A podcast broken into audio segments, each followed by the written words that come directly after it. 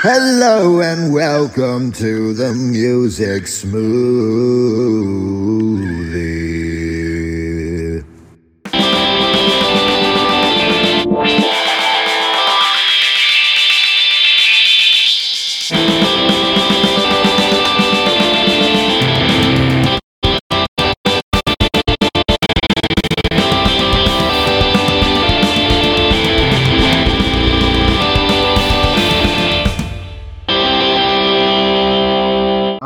Welcome back to another episode of the Music Smoothie. The police are on my back. Please get them off. And today we've got a lovely lineup. We've got Fishy. Hello. We've got Aleph. Yo, what's up? What's up? What's up? What's up? We got Billy. Hey, why would it help with uh, getting the police off um, with your back, dude? That's just nasty. They're they're crawling. They're like creepy crawlies. They're all over. Just pull them off before they arrest me for drug possession. Oh, oh, okay. I thought you were telling me to get them off. Ah.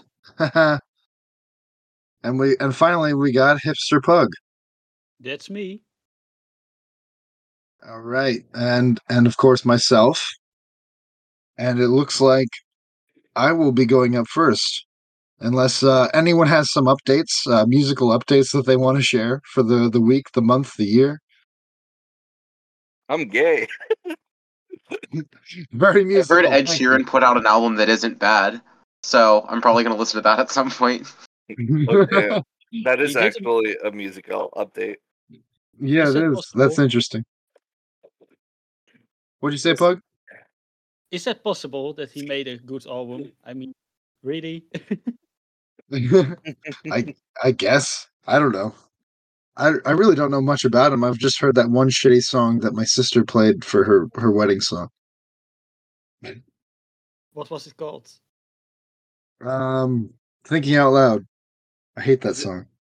He- he No, that's a banger. You're on something. If you, it's it's a well written pop song. I don't know. He he has a lot of like cheesy m- wedding songs that just like people get married to that people think are like really romantic and uh I I I definitely I'd rather kill myself to one of his songs. Hot take, but okay. Can't appreciate a, a good pop song. They're not Oh, deep, but oh. they don't have to be. I Oh mean, yeah, I I have, know. a, I have a pop song that's coming up. Don't get me wrong. I love a good pop song. It's just I'm not a big fan of his. I don't know why. It just doesn't. It's just not for me. That's fair. His, I feel like, you like he's trying to make you feel like something, and it's it's very evident with the whole like trying to appeal to the larger audience with the love stuff and everything. I don't know if that's just how he wants it to be interpreted, or or if that's just how it's been widely interpreted. But I'm so sick of hearing like Ed Sheeran songs like on top of like romantic moments like with TikTok and with movies and everything. It's just it I'm really desensitized to it. I don't think I've heard one of his songs in a movie that I remember. I mean, Ed Sheeran's just kind of oversaturated and just kind of the general, like, it's like every, pretty much whenever he releases an album, there's four or five songs that get tons of radio play, and in addition to that, he's written songs for tons of different artists to get radio play. So he's super oversaturated within the mainstream pop landscape. But Sure. that being said, I think his first two albums are actually decent and well written pop music, and I think that he's simultaneously the most overrated and overhated artist. That's fair. I I mean I can't really, you know, complain that much because I'm a big uh, Swifty. So Disgusting. Dude, have you seen that? Have you seen that clip of the dude who's talking about um 1989 winning the Grammy that one year, and how he was like, "Oh, if you want your artists to win more awards, tell them to make better music." oh, God. no, I haven't seen that. Dude, it is it's an awful clip. He he basically just straight up called 1989 a contender for the greatest album of all time. Jesus. and then like he just he just kind of went off and said that that 1989 is a better album than To Pimp a Butterfly because it has more mainstream appeal. And first of all, TPAB has tons of mainstream appeal. That was just a factually incorrect statement. And second of all, just because you don't like hip hop doesn't mean tons and tons and tons of people don't.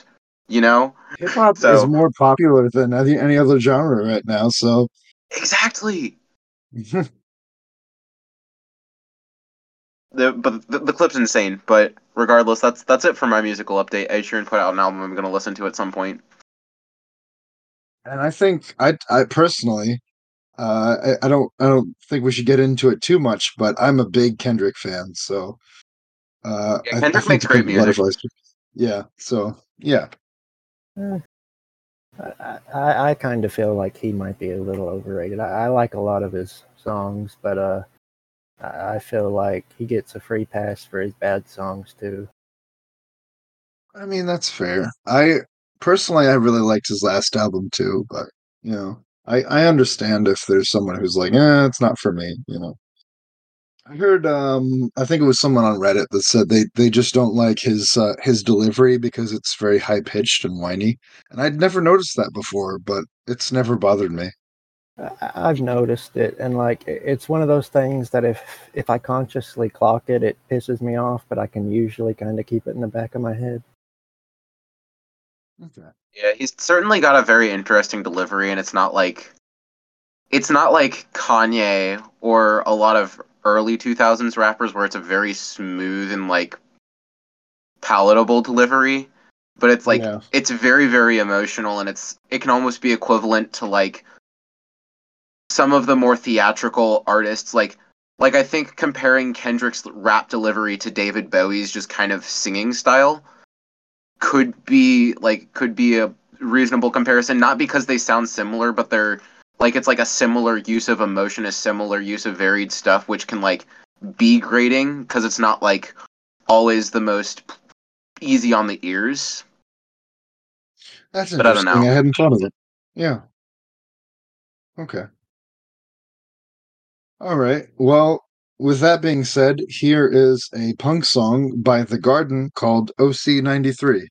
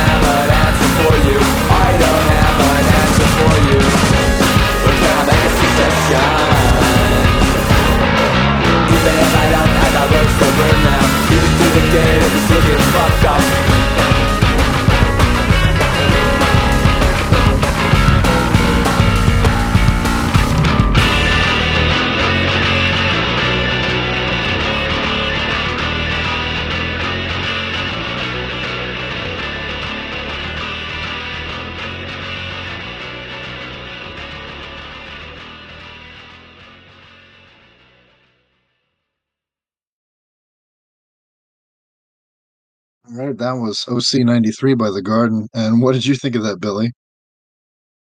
Yeah, I really liked that. I, I'm sure you thought you knew I was gonna like it, but um, there's a lot of different things um, that added to just.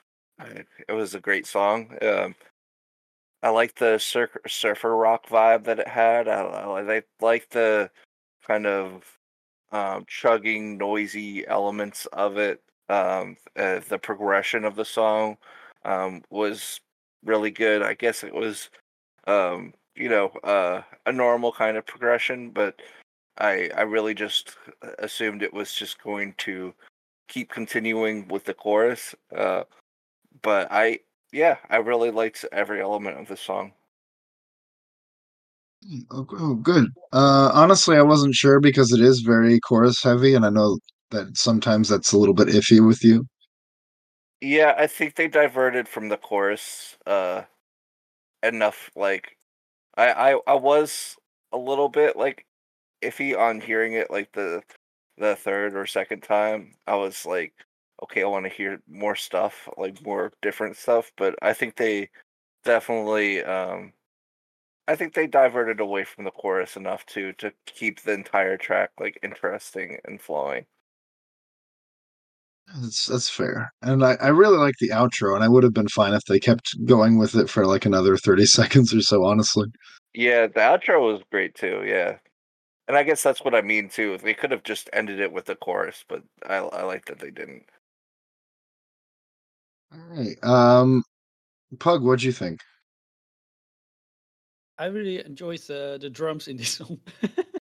no, it, it's it's not really my music, but um, like I said, uh, the drums were very very cool, and I enjoyed the, the sound of it. So yeah, um, like uh, again, it's probably not a song that I'm going to listen very often, but sometimes this is just nice to listen. Yeah. All right. Cool. Cool. And uh, Aleph. Yeah, it was uh it was it was pretty cool, pretty cool straight ahead punk stuff. Like I think punk is just a genre that my taste in my taste in punk is incredibly specific. Like it's not a genre that I like to listen to all the time, but when I do there's like specific artists that I really really enjoy. But I think that this was like a well done more traditional punk song. I think the the contrast of the high energy vocals on the verses and like the more low key almost chanty chorus um really made the song work in a very compelling way, made it memorable. And it's like I could imagine like live this this song would go crazy.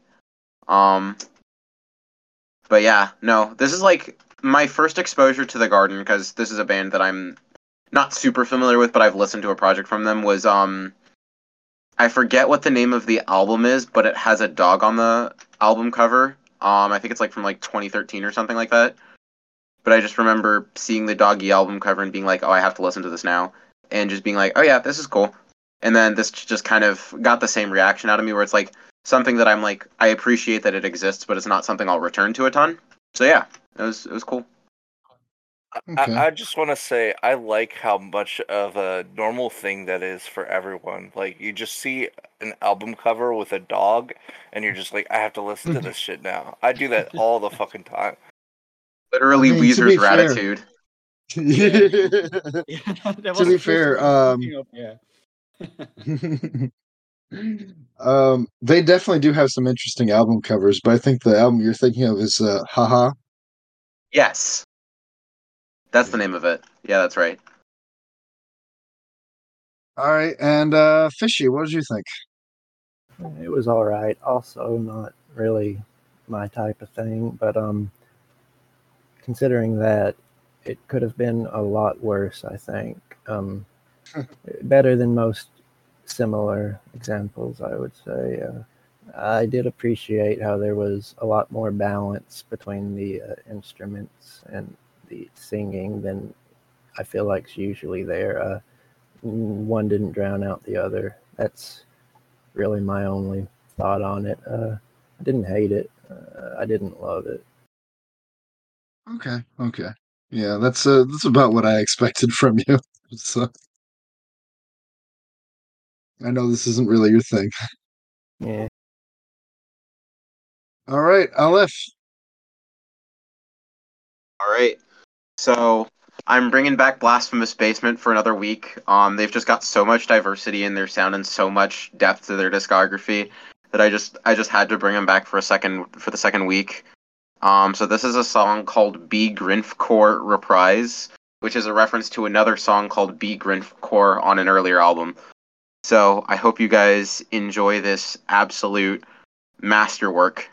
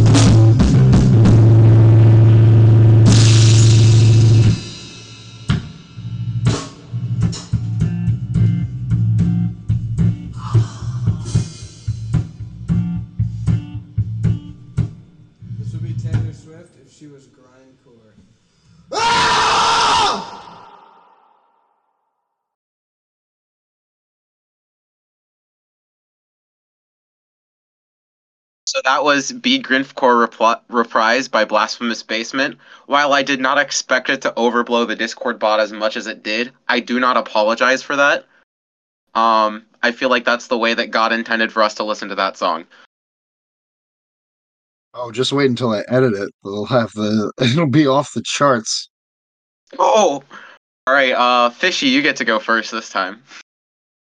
Fuck Okay. yeah. Yes. If you're sure. No, uh, I didn't like that at all. Uh, but I mean, I, I am cognizant that it's not made for people of my delicate sensibilities. Uh, it just made me really nervous. It triggered my fight or flight instinct. I feel like it uh, made me start shuffling my feet and grinding my teeth, and not in a good way.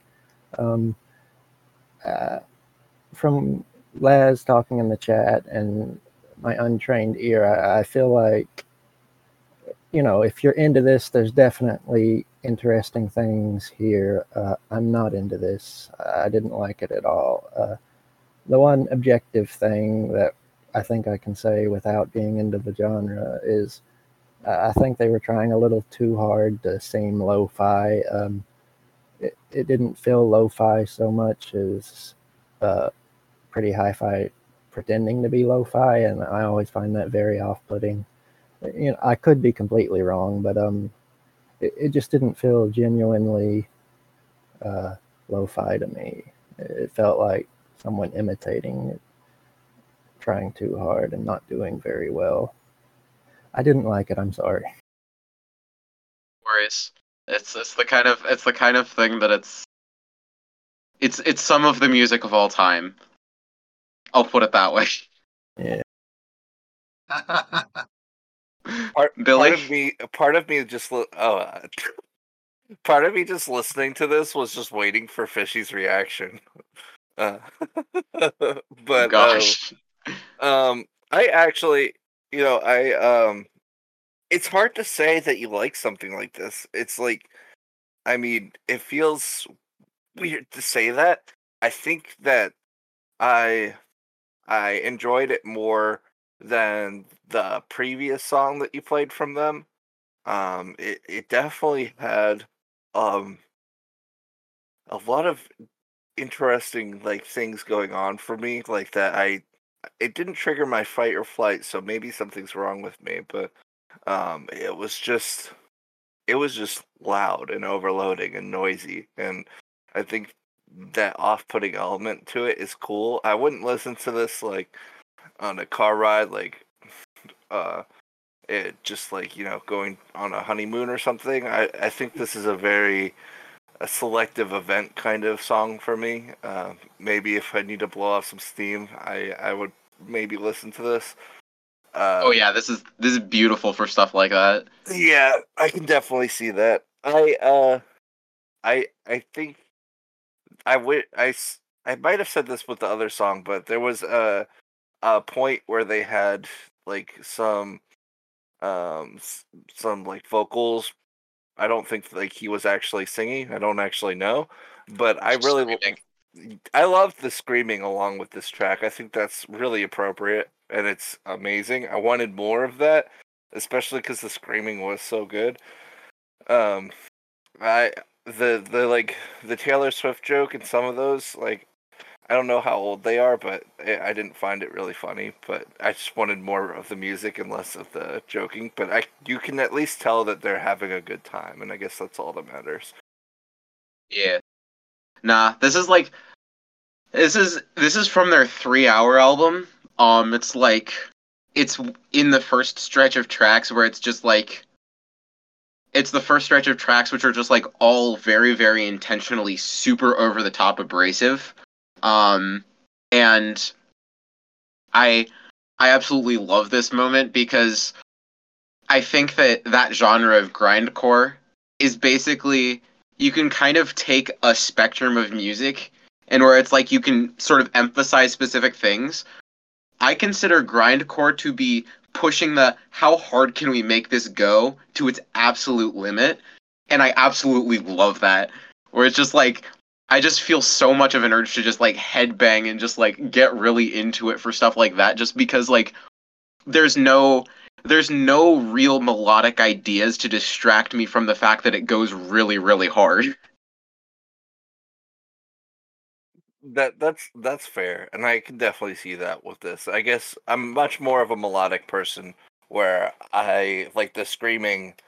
Probably was part of that melody. Like I found it for just a second, and that's the part of noise that really gets to me personally. Like I really enjoy it when the noise just kind of comes together for moments and harmonizes with itself, and it's really cool when it does that.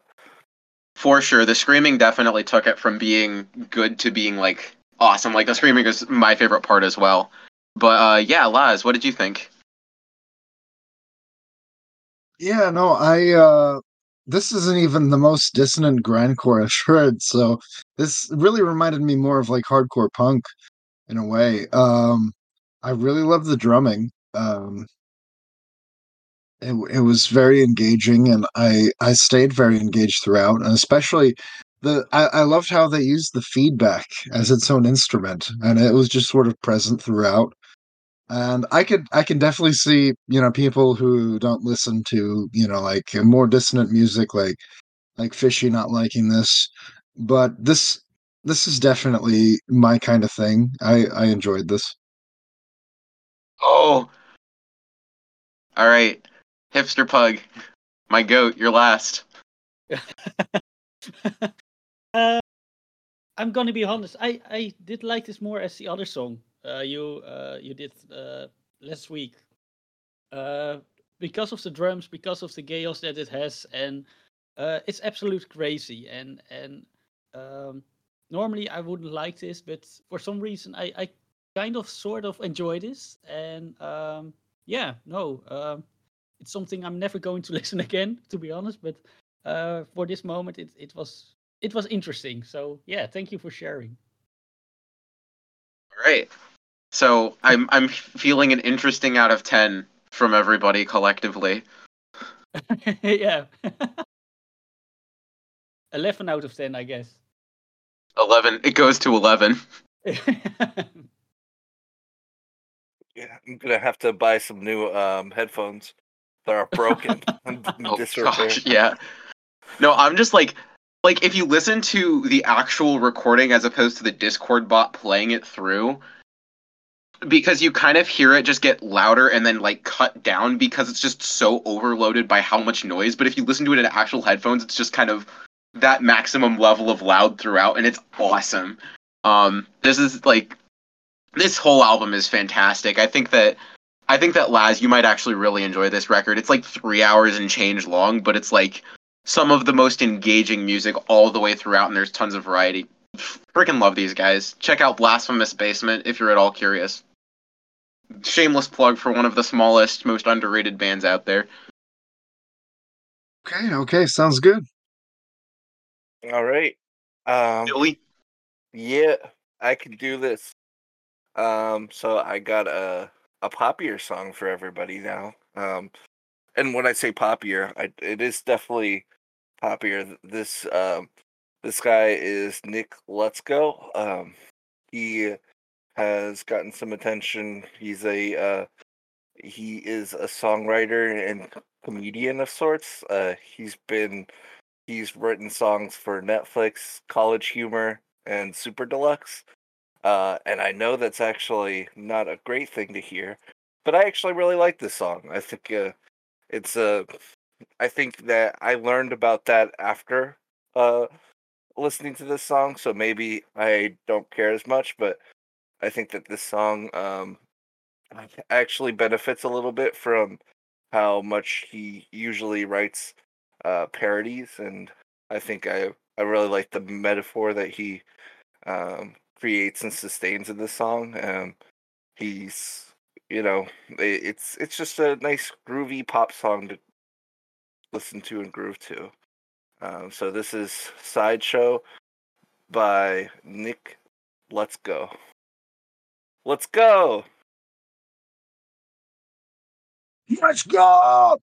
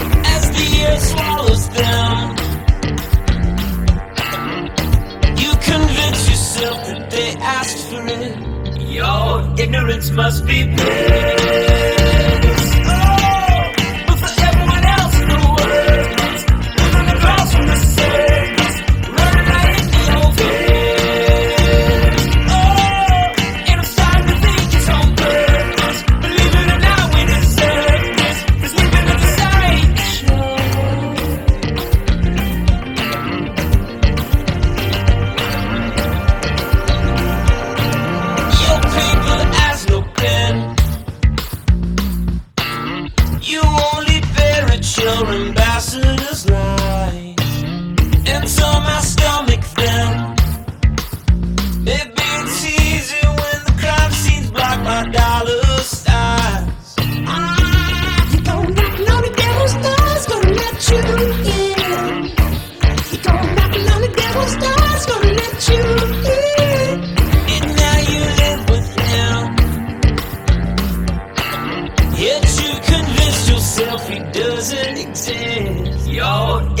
must be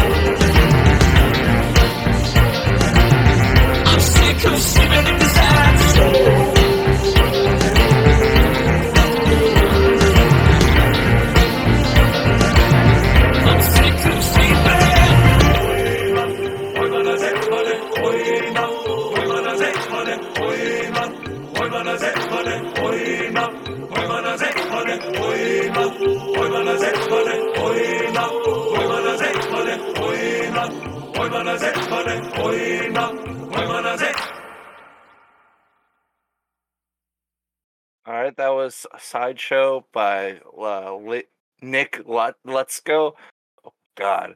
Um yeah, so uh it definitely is a little bit of a hodgepodge of like uh some pop other pop songs that I, you've heard and definitely has those elements to it, but for me, I guess what always brings me back is uh I I really like the lyrics to this song actually. I we don't really talk about lyrics too often, but I think uh, he the the metaphor of the actual sideshow is a fun one. Um, obviously, uh, it's a little obvious. Uh, this is um, this was released in two, 2019. He has said that this is um, a song that is directly written about Trump's America and you know the people who have voted for him and the people who you know were sleeping at the side sideshow and who allowed it to happen.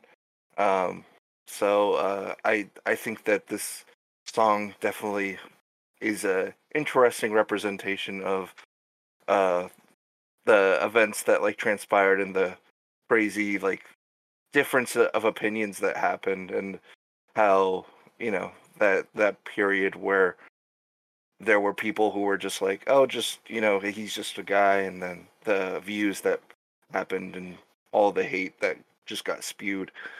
But anyway um let's hear what you guys think about this song. Um let's start with hipster pug.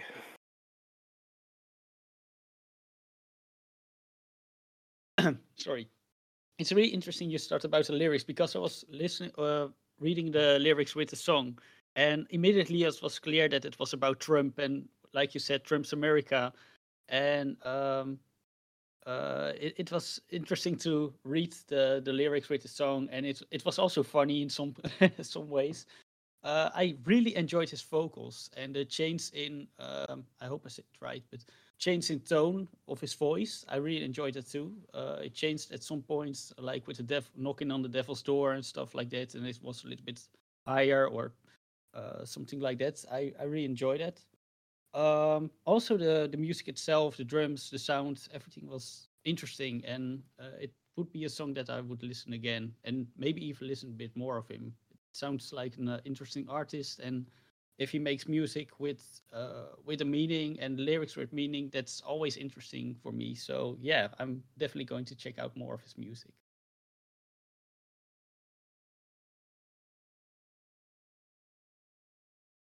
Hello. nice uh I, I was like where am i muted?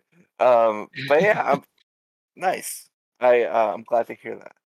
I, I i wasn't um i still i haven't i think i've said this before but i still haven't really uh known what your tastes are so i wasn't expecting you to like this. Oh, it's gonna surprise you today. Wha- uh aleph what did you think about this one I think instrumentally and everything, it was really really cool. Um, it definitely rings back to that that indie pop era of like the early 2010s. Um, in a lot of the aesthetics, like I think specifically the um the um harmony stabs on the chorus when it's just like they just hit one one one word that they're singing in harmony and then he goes back and like that that feels very early 2010s to me in the sort of arrangements but I also, like Hipster Pug mentioned, I love the way that he switched between his chest voice and his falsetto for the um, pre-chorus, and it allowed the song to be much catchier. It gave it a lot more energy, and it just kind of allowed for the song to move in a really, really cool direction. And it's like that that chorus just kind of sticks with you. That idea, your ignorance must be bliss. Like I think that it's like that's like regardless of what he's talking about, like that's that's a really really potent message where it's like ignorance is only bliss to the person who possesses it. Um to everybody else it's a bit painful. And i and i i did definitely enjoy that lyrical side to it. Um i didn't pay mu- much attention to the lyrics past that but yeah this is something that was that was pretty cool. Um i'm kind of i'm always kind of a sucker for this kind of era of pop even though it came out in 2019 like that kind of general style of melody writing and harmony writing and just kind of general sonic construction.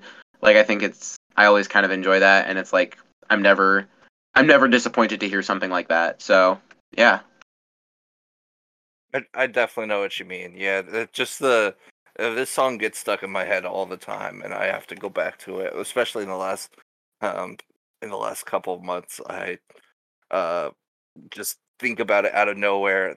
That chorus is stuck in my head all the time. So it um fishy. What did you think? I liked it a good bit. Um, it, it really does sound like a song made by a guy who does a lot of work with Netflix. I could easily picture it on any number of shows. Um, just sounds like a lot of the music they tend to have on their shows. Uh, I liked how varied it was, both instrumentally and vocally. Um, I've not got too much new to say, and um, I, I did like the lyrics I could catch. I, I didn't catch them all. Um, it had a nice kind of. It felt like it had a lot of mass appeal to it, but it also had that quality that makes you kind of think, "Wow, this is about something personal to me," which is nice. I think if you can, you know, kind of have the best of both worlds, which is hard to do sometimes, but he made it feel pretty effortless there. I thought, uh, yeah, I liked it a lot. Alright, cool. Uh, and Laz, what are your final thoughts? Yeah, honestly, I didn't catch much of the lyrics because I was just so, you know, I was vibing to it musically. Like the the, instrumentation was was compelling enough that I I just and I do that a lot. I, I I tend to tune out lyrics. So, but that's that's that's an interesting dimension to it that I just didn't pick up on. So, yeah. Yeah, and I, I think that's what like uh makes a song kind of a main mainstay too, especially for me. Um, like you you come for the the melodies and the instrumentation, and then after you're hooked in, you stay for the lyrics. And part of that that makes me like come back to a song can definitely be the lyrics and everything. All right, cool. Who's next? Fishy, I guess. Yes, sir. Um, uh, I'm kind of indecisive today about, but I guess I'll start with uh, "Strip" by Adam Ant. Um, I totally didn't first hear this in that Adam Sandler movie, uh, "You Don't Mess with the Zohan," because I've never seen that movie because that movie's terrible, and if you watch it, you get worse as a human being. This is Adam Ant Strip. That explains why you're a bad human being. Yes.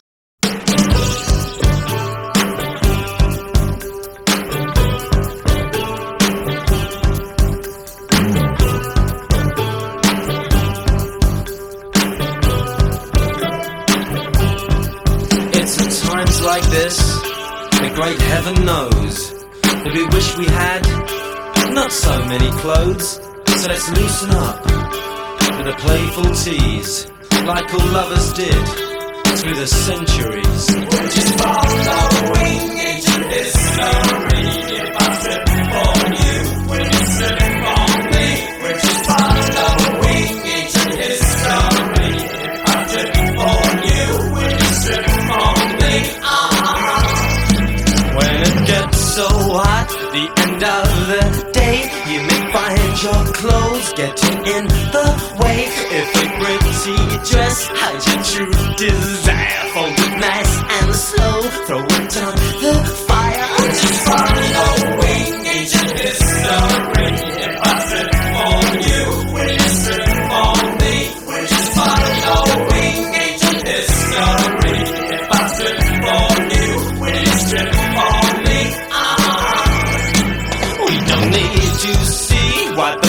butler saw or a mirrored room with a mirrored floor. All the sneaky looks gazing down. On you are no substitute for our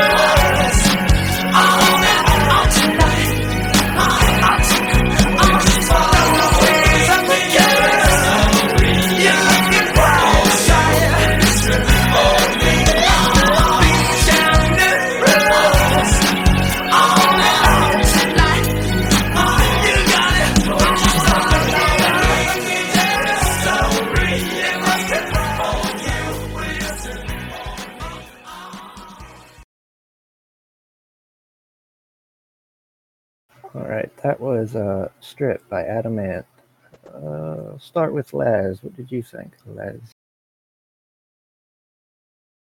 Yeah, this um this definitely sounds like a pretty straightforward 80s pop song. Uh I, that is not to disparage it at all. I uh, that that is definitely the vibe sometimes, especially for me. I grew up on a lot of 80s pop songs. Um this it was very comfy. So in that regard, so you know, nice fun comfy, comfy track. Cool, cool. Yeah, I agree. It is uh, very uh, just reassuring in a cheesy way, I guess. I definitely agree with the comfy assessment. Uh, Billy, what did you think?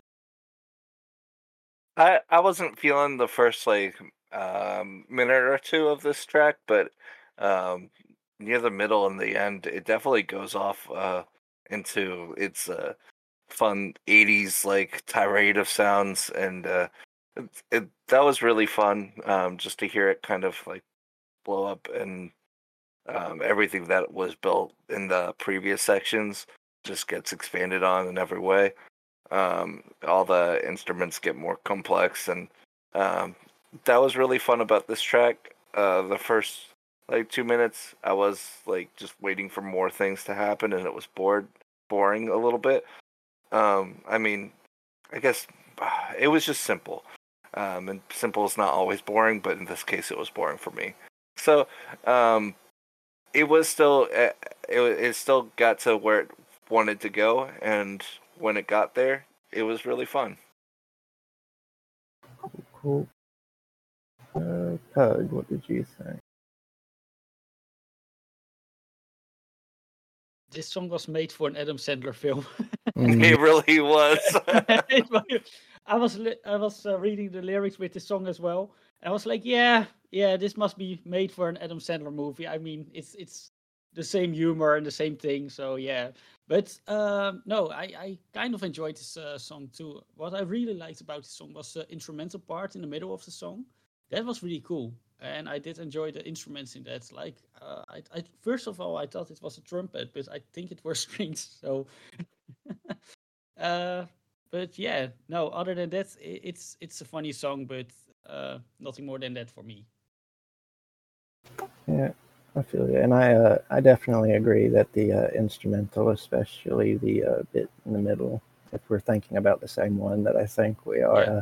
It definitely does add just a little more to what is otherwise a purely cheesy kind of goofy song. I, I think it elevates it slightly. Uh, True. Yeah. yeah, I definitely agree with you there. It makes it a bit more special than other 80s songs or something like that.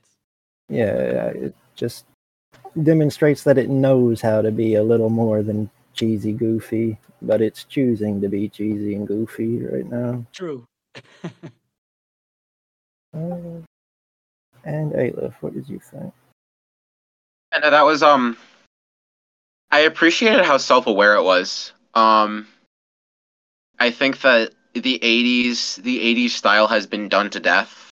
Um I watched a very interesting video. It was it was talking about vaporwave, but it was talking about how our nostalgia as a culture seems to be stuck in the 80s. And it's not and it's not like even though people are growing up, it's like there was 80s nostalgia when I was a kid, but there's still 80s nostalgia now.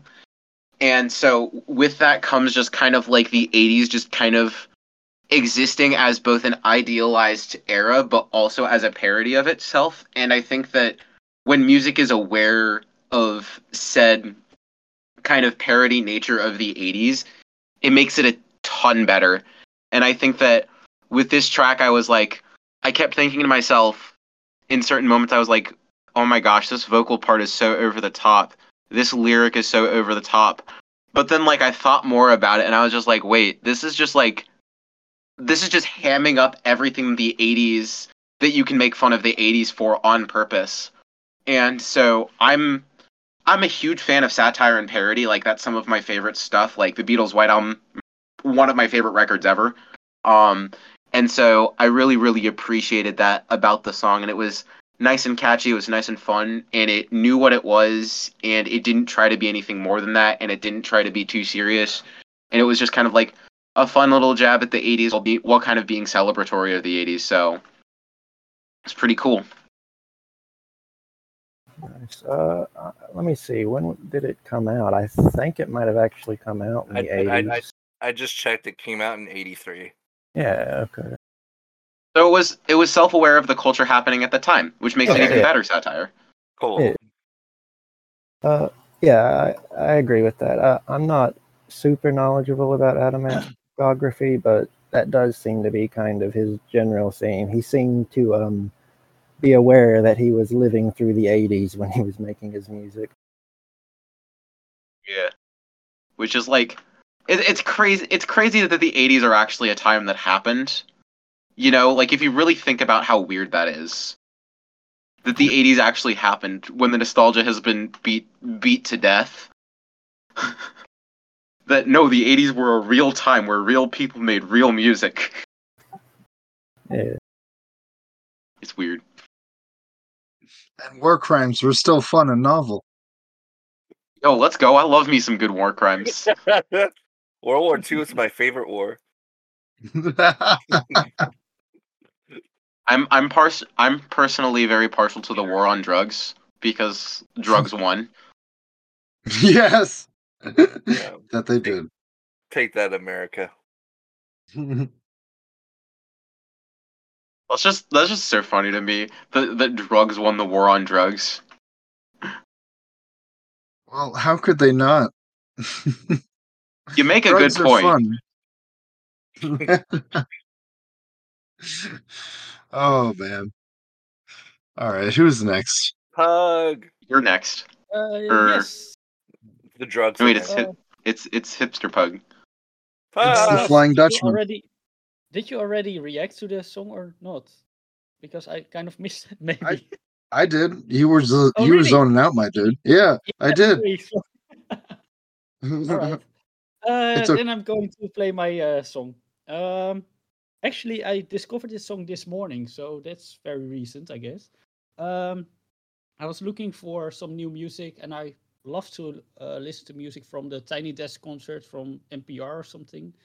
Um, and I found out about uh, Fred again, and I was like, okay, this seems interesting. And then I heard some music from him, and I remembered like, oh, one of his songs was in the Triangle of Sadness. It was uh, like an art house movie released last year, and um, I'm not gonna play that song by the way. And then I was listening to more music from him, and I thought like, you know what, I just want to share something from him with uh, you guys. So let's just listen, and I'm really curious about what you think of it.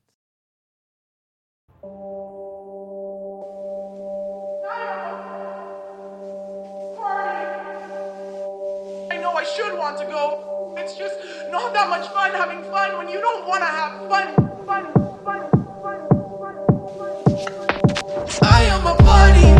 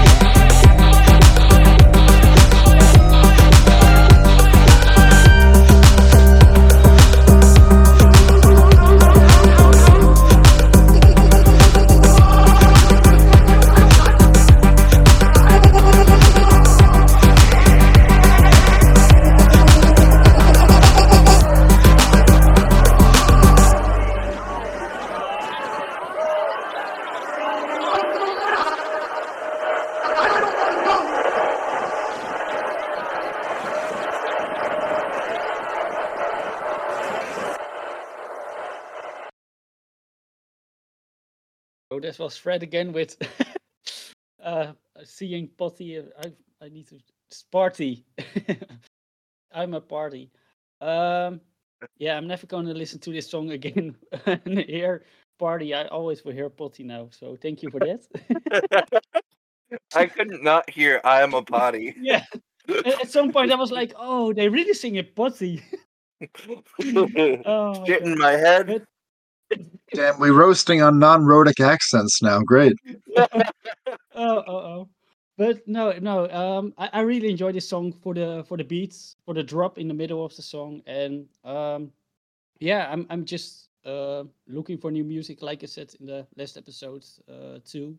Like I'm I'm trying to discover some new artists, some new music, and um, I always love to discover new genres of music and new uh, musicians, and uh, finding his music uh, was very interesting because his live sets are very interesting.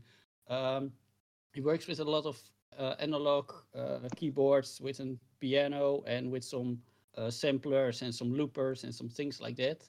Uh, at the Tiny Desk concert, he also had a, I think it's called a marimba or a xylophone.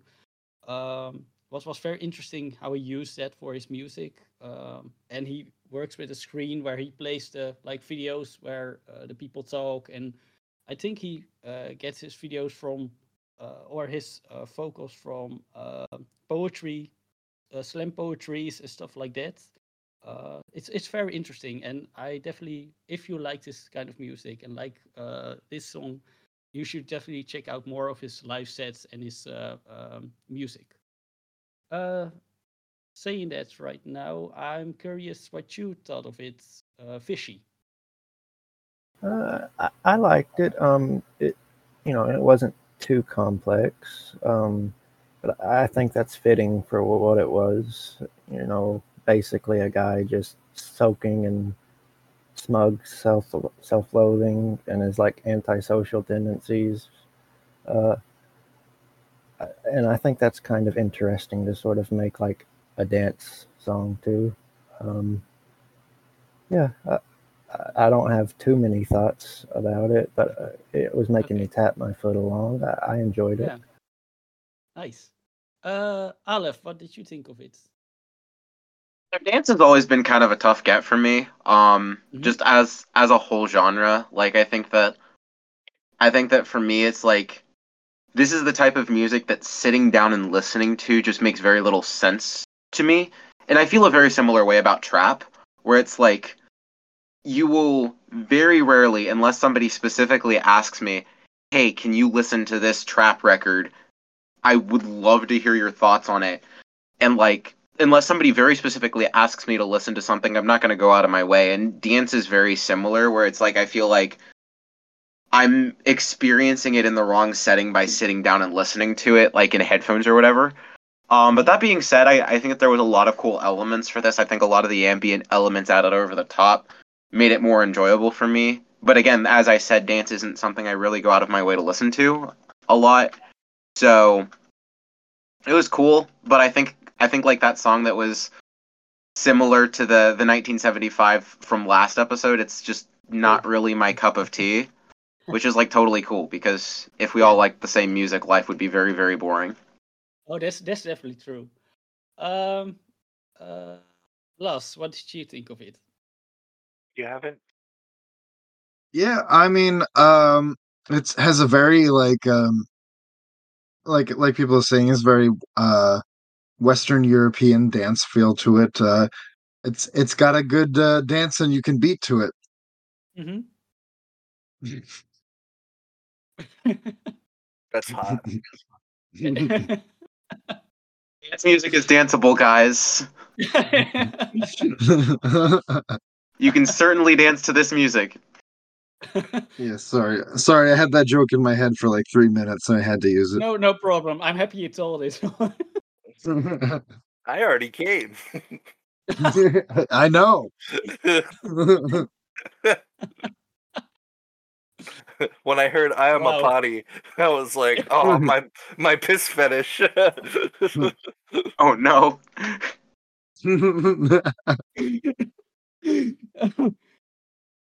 Good to know that, and I will search music for you next time about piss or stuff. Oh. Um, but uh, but Billy, what did you did you think of it? Um, yeah, I I think um that a lot of like I I really liked some of the moments in here. Like uh the the beat drop was was really good and was restrained and wasn't too crazy. Um I, it's interesting that you said that some of the lyrics are taken from slam poetry because I was I I was having a maybe it's, it's probably because of me, but I was having a hard time taking the song seriously. I think Yeah, no, I I understand. Yeah, especially if you hear something different than the lyrics, and uh, yeah, I, I I definitely like it, it was going for a more serious tone with the the dance uh vibe and I just couldn't like it it was like tonal dissonance for me. I couldn't take Yeah. that tone and I couldn't run with it. It- so that that was one of the elements that like I I do like listen to lyrics a lot and I like I take it like into the whole evaluation of the song and I just felt like it wanted me to take it seriously and I really I couldn't. No, okay, I understand. Um, all right then. Uh, Laz is uh the next one. On to the next on on to the next one. All right uh this is another song from an early 2000s soundtrack that you might have heard if you saw this movie. Yes. it plays in the end credits. I will tell you what movie it is after the song. We'll guess. although if you see it it's not shrek Frick! Let us guess. it Adam is, Sandler. uh, it is- Yay! it is as silly as shrek Austin Powers. no that wasn't i mean well i guess goldmember came out in the early 2000s you're not going to guess it based on your current guesses Fucker. fucker all right this is uh renegades by electricity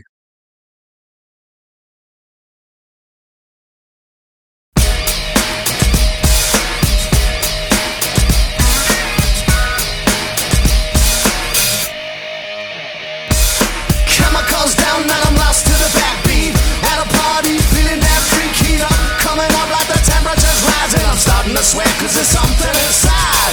Going down and I'm feeling like the aliens in my head. But nobody said truth is out there, but what is that? Cause I ain't got a piece of that action yet. Wild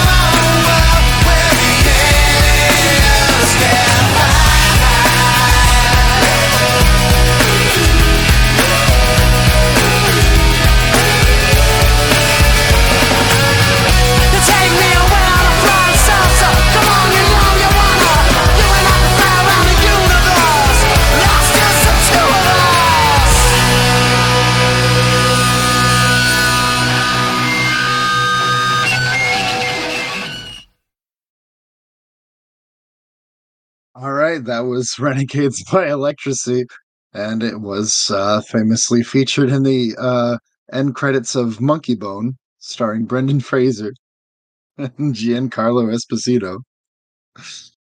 Uh, Uh, I've only seen bits and pieces of this movie. what a stupid, shitty movie. I love it. it's very early 2000s. It's very dumb and it's very fun. It's a perfect movie to watch when you're a kid because as an adult, you're just like, this is fucking stupid. Um, I feel like my stupidity appreciation has only grown the older I've gotten. Okay. Well, that's fair. What did you think of this song? It was it was um it was very it was very fitting to the era of movie that it was a part of. Um cuz you had like the very very campy style of rap that was popular at this time. Like there's no other word to describe the style than campy. Um but it's like again like for for a goofy song with sort of like a that and then they got that that surf rock like falsetto oohing they do in the outro that that just kind of makes it fit and it's just like it's just like a fun time like it's like i'm like i feel like if i was familiar with the mo like if i watched the movie as a kid a ton or whatever and then like was familiar with the song of the outro i'd really really like the song but i think kind of i think coming into it now I'm missing an element of nostalgia that would make me enjoy it way more than I did. But even so, like it, it still feels nostalgic and it still rings of a bygone era that I do have fond memories from. So, yeah. Yes, yes, that's fair. I watched the movie a ton as a kid, and this so this definitely has like a, a nostalgia kick for me. Um, and and yeah, you still get that element of it, even if you you weren't a part of that. If you you know if you were at least around in the era, like um, but so yeah, like um, that's that's definitely the appeal for me. Like that's ninety nine percent of the appeal. Like because overall, let's let's be honest, it's not a fantastic song. It's fun though. Um, it's it is fun. Um, fishy, what did you think? Uh, I've honestly almost completely forgotten it already. Um, uh, but oh not, no. not in like a bad way. Um, it it was in a good way. it was completely inoffensive and uh, completely unremarkable in every way. I think. Uh, I I do agree with what Aleph said. If I had some kind of association with it, like you do, I would uh, probably be more inclined to uh, remember it. But I don't, so I don't remember it even now. Uh, that's about it. All right, uh, Billy, what did you think? I I enjoyed this a lot. I'm, I I've I've seen Monkeybone, but I I don't really remember this track at all. Maybe it's deeply locked in my subconscious, but I um I I think like this just is like the perfect vibe for nostalgia for me already because of some of the elements that are thrown in there. Um like I when Aleph was talking about like the kind of that kind of rock or rap, I immediately kind of thought a little bit about like Linkin Park. Um, and Yep. I I can still like definitely groove with Linkin Park. It, I wouldn't be listening to it all the time, but uh, I remember a friend we hung out with them like two months ago, and they only have a Linkin Park CD in their car, and that's all they listen to. Um, and I don't know how they do it, but like listening to some of those songs again and listening to like that sta- style of rap um it's just so cheesy and fun and stupid and i i like it um uh of course i i got those same vibes from this track and it's just uh a nice little fun song that's not taking itself too seriously this track not like linkin park Yeah, no, I got you. And uh, Pug, what'd you think? Um, yeah, no, it was interesting. Um, I agree with Aleph on this one. It it brings back a, a sort of nostalgia back to the early 2000s and the sound early 2000s uh, music. Um, what is always good because the music itself was maybe not perfect, but it always brings back good memories for me. And um, I I never saw this movie from Brendan Fraser, but um, yeah, I, I think it's a very goofy movie. Then uh, if, if I hear the music with it, so yeah, it it was uh, nice to listen. But uh, again, like Fishy said, I I uh, already forgot it too. So Oh yes, yes. I it was a very silly movie. Um, this song I was played movie, over. but uh, that's a real movie, right?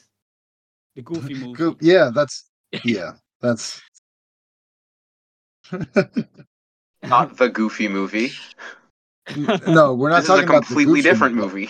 movie. Yeah, the Goofy movie had excellent music. Let's not even go. Don't get me started. Any movie that has eye to eye in it has excellent music. uh,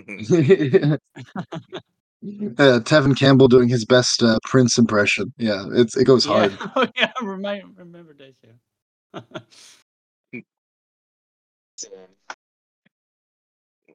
All right, I guess you're up next, Aleph. All right, we we back at it, gamers. Um, I have decided to uh bring it back a notch. Um, well, actually, I'm bringing it back multiple notches considering what my last song was. But there is uh, this is a band. They're called the Grumble, and this is their song "Don't Stand a Chance" from their 2016 album. They're coming out with another album this year, which I'm so happy about because they put out this album in 2016 and then proceeded to dip off the face of the earth. And so I discovered it in 2018. I was like, why don't these guys have more music? This record is fantastic. But um, this is probably my favorite track from this record. So this is "Don't Stand a Chance."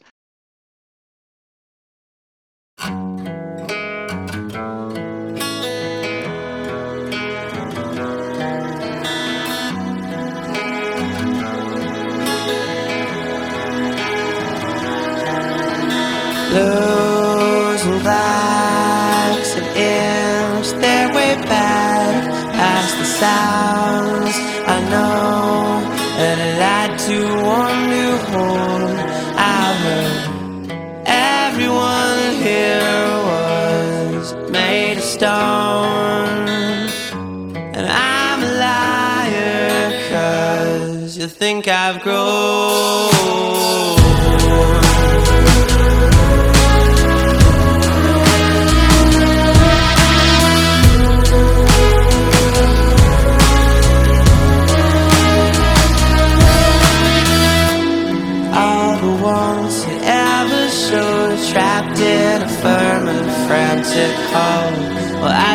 Did what I was told. Classicism turned cold. But here's the new modern machine to keep 'em kitschy,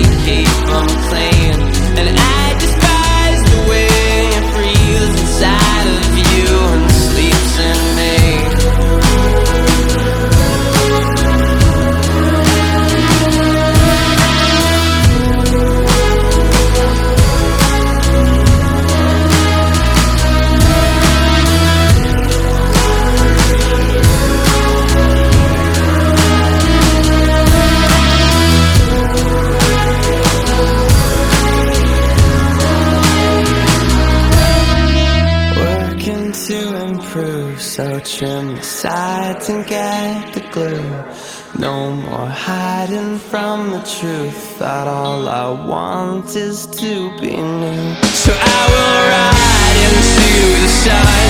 Oh, can I add and grab your gun? Cause as fast as I can run from you, it's not as fast as you can shoot. It's not as fast as you can shoot. It's not as fast as you can shoot. It's not as fast as you can shoot. It's not as fast as you can shoot me down.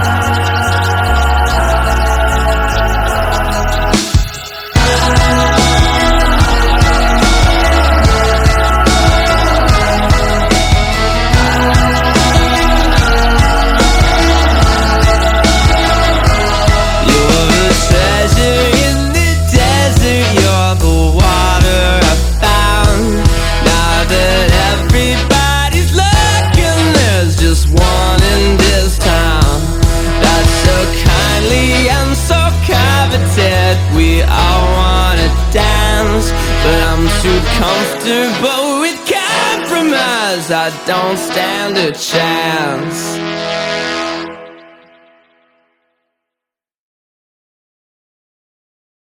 So yeah, that's uh Don't Stand a Chance by The Grumble. Um I love everything about this song. It is one of my favorite songs ever. I love the way that it opens with the more the more traditional kind of like indie pop stuff with like the with the synths and stuff and the swelling strings as Laz mentioned. And then I like the way that it kind of does the Weezer wall of guitar towards the end. I big Weezer fan. Um and so I I absolutely love that. I love the part where everything cuts out and it's just the harmonies. I love the lyricism. Everything about this song I am I absolutely love. It's just fantastic. Um but enough about what I think about it. Billy, what did you think about it? Yeah, I, re- I really like this too. Um, I think everybody is saying that it reminded them of uh, some so, uh, some songs and some different artists. Um, and I definitely got that effect too. I think that's uh, it, it's really interesting uh, about the song how it pulls from a lot of different like sounds and I when was this made? This was made in 2016. Okay, all right. So it, it is going a little bit for like, uh, it definitely has a little bit of that nostalgia already factored into it, um, and I, I I think that's um, I I I I liked that a lot about it. I everybody was saying their own songs uh, and bands. Like I I I definitely it's interesting because um, I heard a little bit of like Smashing Pumpkins in there and a little bit of Switchfoot, even, and that's I I didn't hear anybody mention them, and I don't know if that's just me, but it, it it's like everybody's saying something different, and that's really cool about this. Um, I, I like it, like when you said when it just kind of um, the the e- the near the end when it just flows into just that wall of sounds um and it i think i was talking about the other song and how i didn't feel like it pre- preluded that like uh explosion into sounds and how it i i wasn't feeling like i felt like i really liked the ending part but i wasn't feeling the beginning part. I think that this song does a better job in my opinion of um just keeping it interesting the whole time and keeping uh, the flow of and progression of the whole track really just sounding really well musically. Yeah. I'm super happy you enjoyed it. Yeah, I do think that that's really interesting that everybody everybody hears a little bit of their favorite artist in in this song. Like cuz like for me, like I said I'm a huge Weezer fan and my brain immediately associates that explosion with the way that Weezer did their wall of guitars specifically on like Blue Album or like Blue Album or Maladroit. Um and it just that kind of idea being there, but then somebody else mentioning like, "Oh, this reminds me of Oasis," which is like a band that I would have never thought to have associated it with. And then like I could see somebody saying something like Beach Boys with the way the harmonies are done. I just think that it's like I think it's I think it's cool how many different places that it pulls from while still being one really good cohesive song. But yeah, Laz, what did you think? Yeah, I, I, I definitely liked how it it it definitely wears its uh, influences on its sleeve. Definitely plays homage to a lot of uh, '90s bands. Um, and and yeah, I thought I did. I also thought it was interesting how everyone said like a different band, and, and like yeah, I I wasn't even thinking about in terms of that like of, of the different influences, but it, it definitely makes sense. And I've said definitely a lot, but uh, this is Definitely. a this is a definite this is a definite song. Um, no, I I, I really appreciated it. It was good, and um, it it it was also a, a very comfy, nostalgic song that I I, I really appreciated. Definitely. Definitely. yeah, nah, for sure. Uh, hipster pug, what'd you think? I like this. It, it it was really interesting too. I always say interesting. Sorry for that. I mean, I'd rather it be really liked interesting than be boring. Yeah, that's that's true. That's true. No, I, I love this. It's it's fantastic music. Um, like I said in the chat, it, it really reminds me at some point uh, of the of Oasis uh, in some of their vocals in in their music. um, but yeah, last last week you had uh, Sloppy Jane, which was very very interesting, and this is definitely going to be a band that I'm going to check out too because I think I'm going to like uh, like this a lot. So thank you for sharing. It's really really Yeah. interesting. Yeah, I'm happy you enjoyed it. This whole album, in my opinion, is fantastic. I think it's I think when it comes to album sequencing, this might be one of this comes from like what might be one of the best sequenced albums I've ever heard. Um like it's not it's not fluid like Dark Side of the Moon, like it's like there's a lot of clear cuts between tracks, but like with the way that they use interludes and like different track lengths and like different energies, I think that as far as like pop records go, that it's just phenomenal sequencing and just like an overall fun ride from start to finish. So yeah, I'll I'll send you over the link for the whole album later so you can check it out. It's a it's a bit under an hour, so it's not super long, Okay, but nice. it's a good I'm really looking Yeah. forward to listen to the full album already. So yeah. And you can get hyped with me about the new album when it comes out in July. true. Fishy, what'd you think? Uh, I liked it a lot. Um, it uh, kind of blended into a bunch of other songs in my head, like everybody's been saying, um, and it lost some of its distinction in that. But I think it did enough little interesting things to keep itself itself. Um, I especially noticed the little electronic flourishes at a few por- parts. Um, yeah, I, I enjoyed it a lot. Uh, I don't have too much to say about it beyond that, but I'm definitely going to be adding it to my playlist. Let's go. I had to I had to give you something a bit more palatable after my last one. Mm, yes, this goes away to making up. Let's go. But yeah, no, that was that was my pick. Um, and definitely definitely check these guys out. Um, enjoy join me in getting hyped for their next album coming out in July. And yeah, these dudes are these dudes are awesome and super underrated in my opinion. So Definitely. Definitely. this song, definitely. All right. Well, it's my turn again.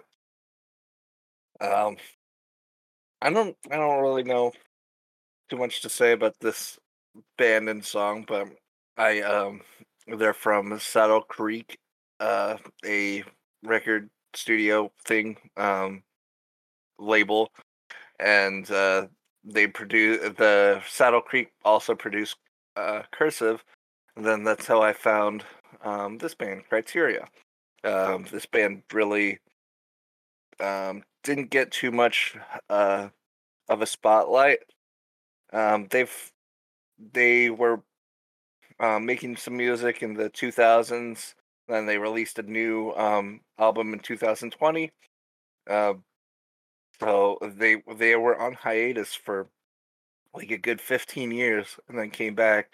And now I don't know if they're going to return again, but um, I it's it's nothing that like really breaks the mold or anything, but I I do like this band a lot, especially for the 2000s vibe that it gives. Um, this is uh, yeah, I won't go on any longer, but this, what's the name of this song? We are brothers.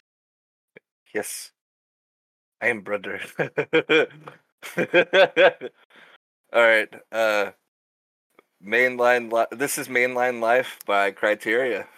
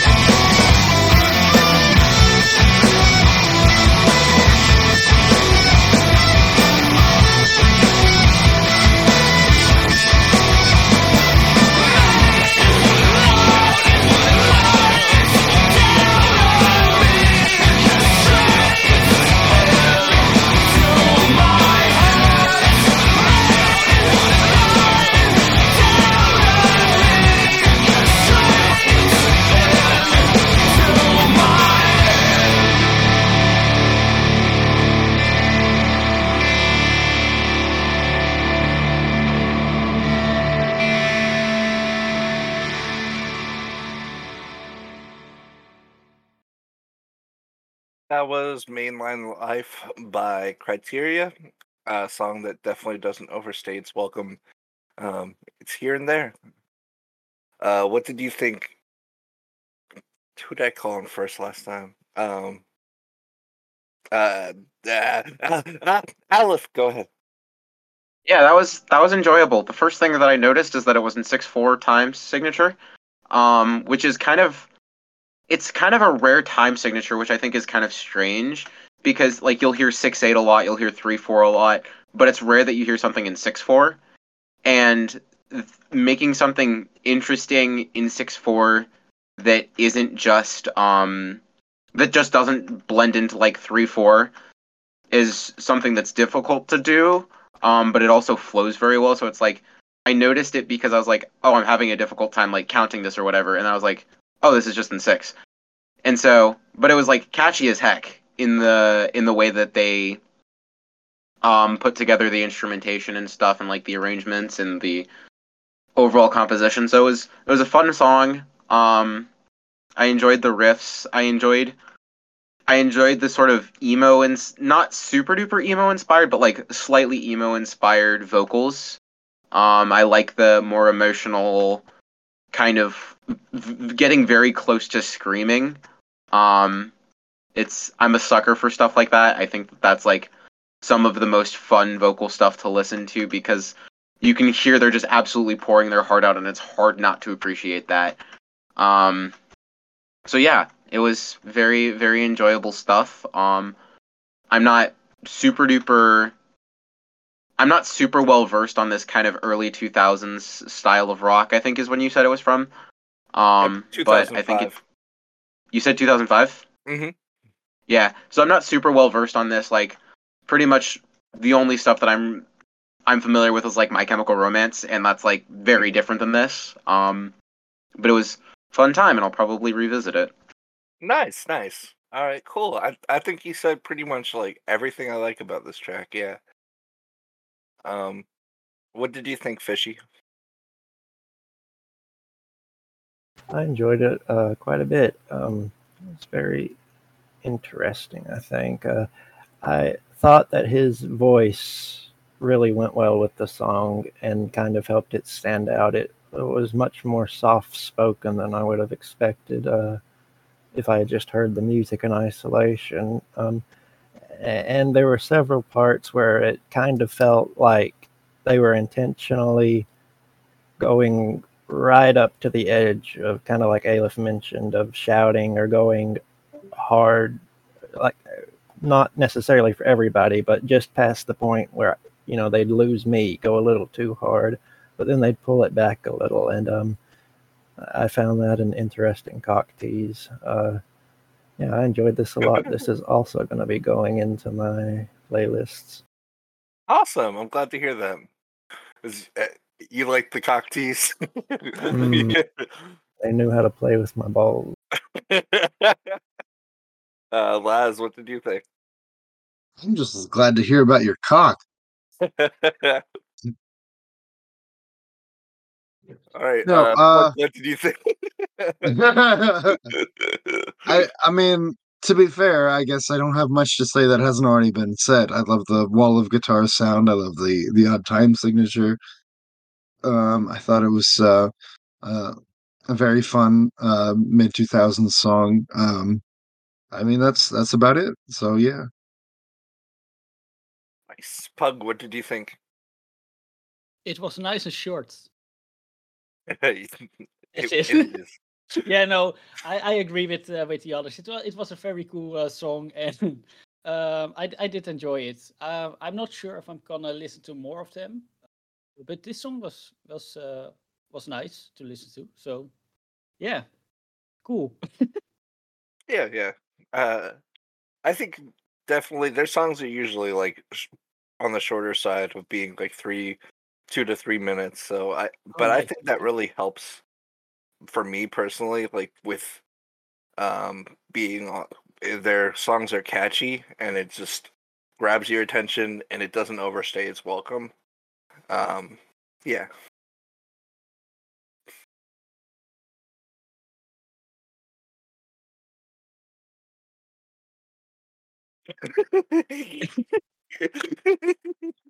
Who's supposed to go next? I don't have anything to say. Uh, fishy, I guess, right? Yes, I believe so. Can you talk more about your cock and balls? No, I'm sorry. That was all you get. Just let it simmer. Ah, little cock tease. Mm, As the great man once said, pressure cook my greasy balls. mm. Sure, he was great. well, the last person I heard to say that was GS, so no. Oh, yeah, yeah. Um, I'm going to bring something, I guess, that's a little different. Um, Can the Circle Be Unbroken by the Carter Family? Old folksy country. Hopefully, the bot will play the version that I link that has the nice old record scratch.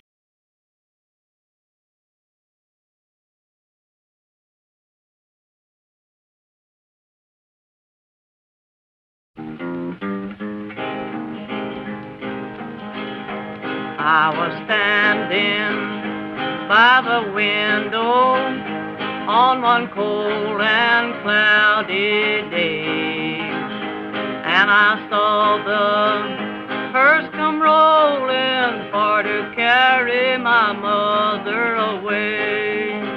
Oh, can the circle be unbroken by and by, Lord, by and by?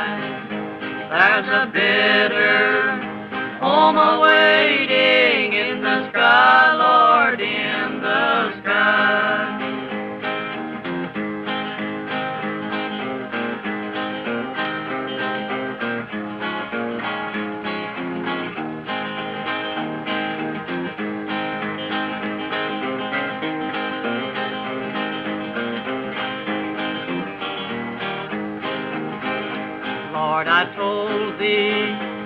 Undertaker, Undertaker, please drive slow.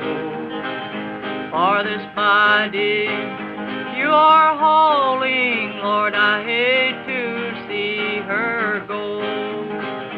Can the circle be unbroken by and by, Lord, by and by? There's a bitter sky, Lord, in the sky. I followed close behind her, tried to hold up and be brave, but I could not hide my sorrow when they laid her in the grave.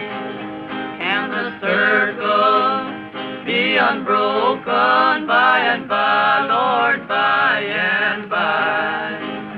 There's a bitter home awaiting in the sky, Lord, in the sky.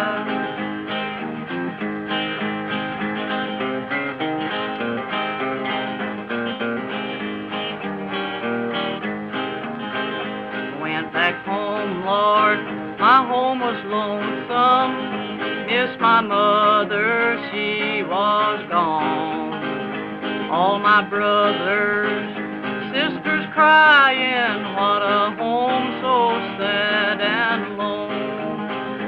Can the circle be unbroken by and by, Lord, by and by?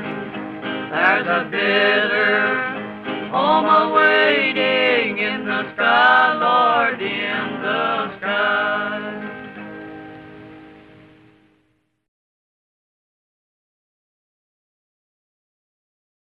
That was Can the Circle Be Unbroken by the Carter Family. Uh, what you think, Billy?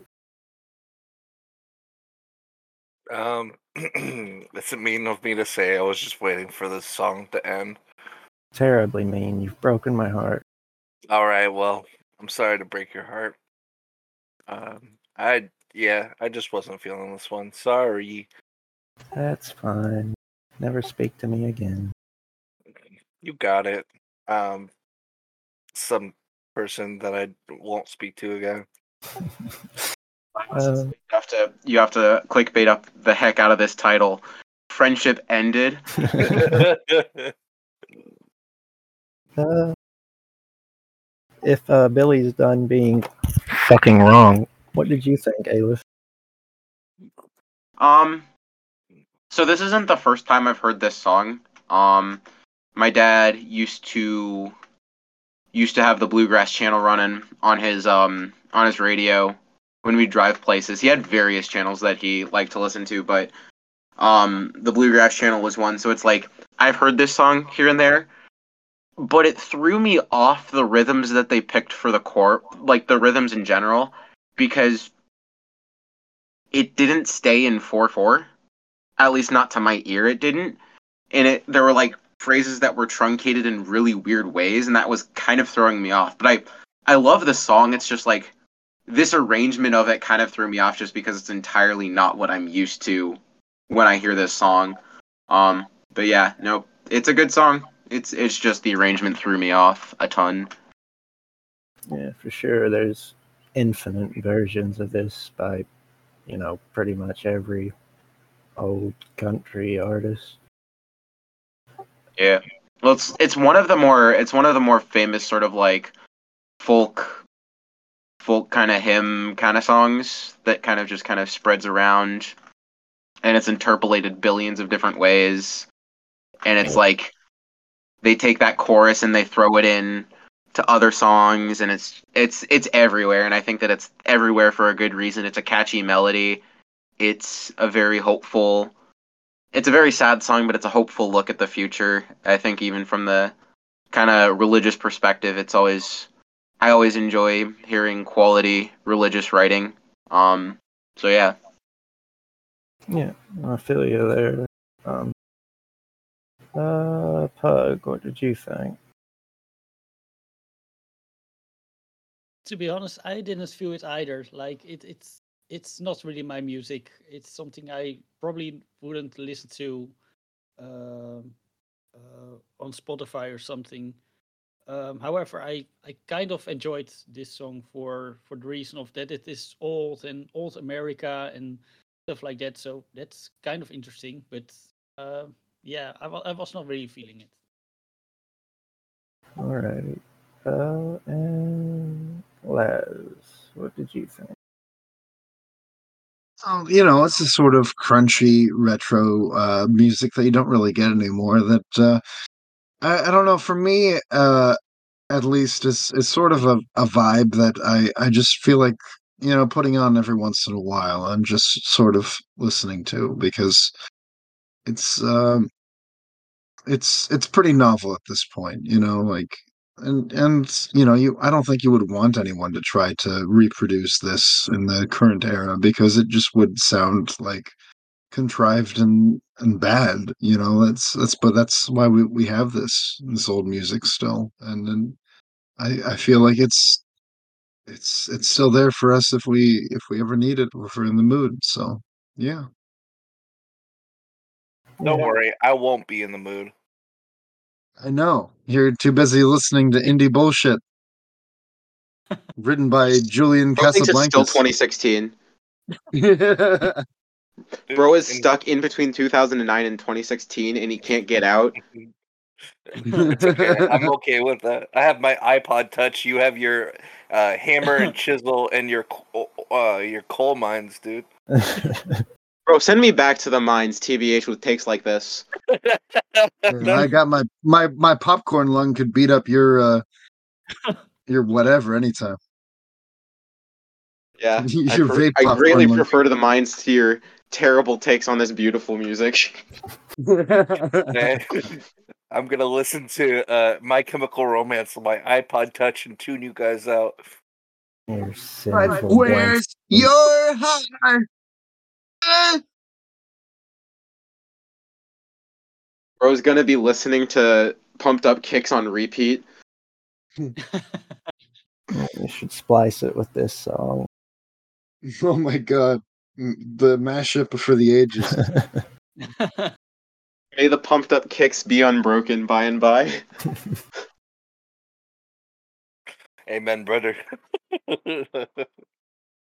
You know, Princeton Vice does mashups. Oh, does he? Yeah.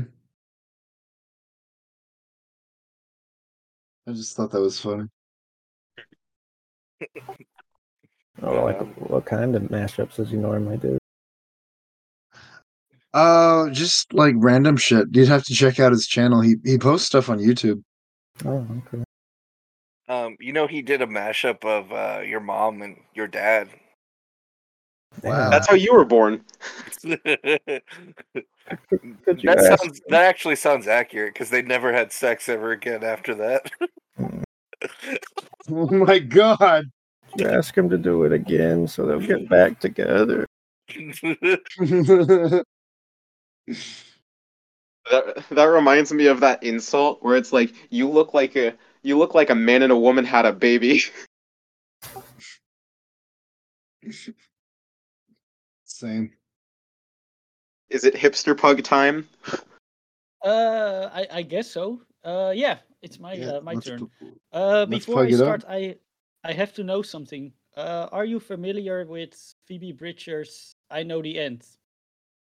The I Yes, am. I just heard it today. Oh fuck!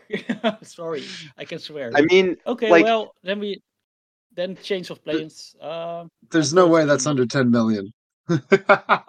No, probably not. I, I, to be honest, I didn't check that. So uh, I'm going to go for another song, but it's going to be a Phoebe Bridgers song anyway. So, um, Okay. short story for this one is that um, after I was listening to Sloppy Jane after the last episode, I discovered that the Phoebe Bridgers was the bass player for Sloppy Jane in 2015 or something.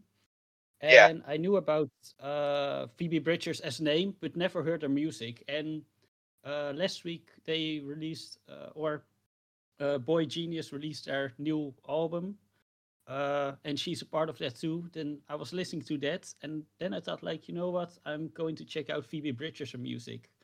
And I was listening to Punisher. Uh, that was her album from 2020, I guess.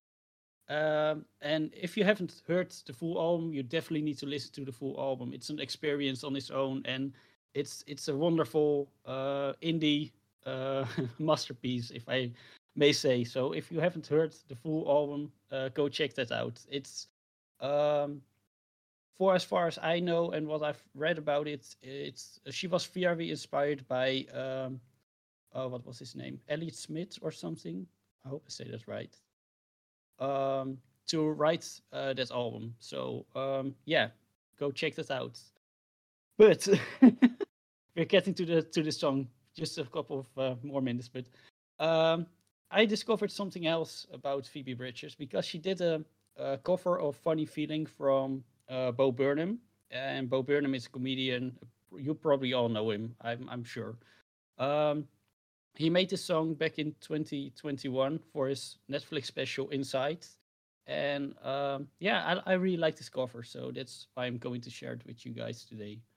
Uh, let me find it, and then I'm going to share it. Um,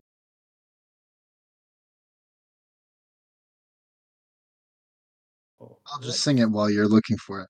There it is again, that funny feeling. Oh, you know that too. Okay, well, too bad. Oh, yeah, of course. I love. Inside. uh, here I'll we go. just take a nap.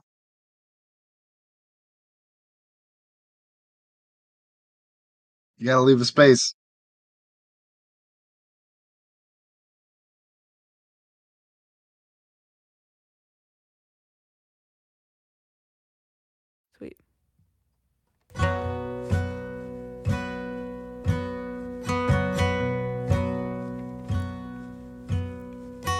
Stunning 8K resolution meditation app in honor of the revolution. It's half off at the Gap.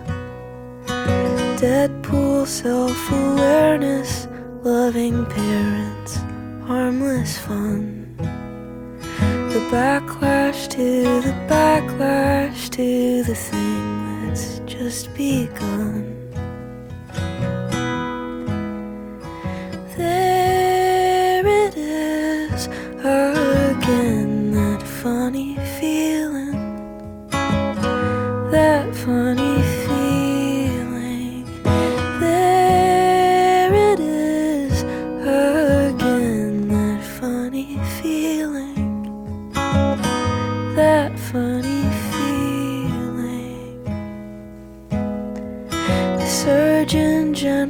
Pop up shop, Robert Iger's face. Discount Etsy agitprop, bugles take on race. Female Colonel Sanders, easy answer, Civil War. The whole world at your fingertips, the ocean at your door.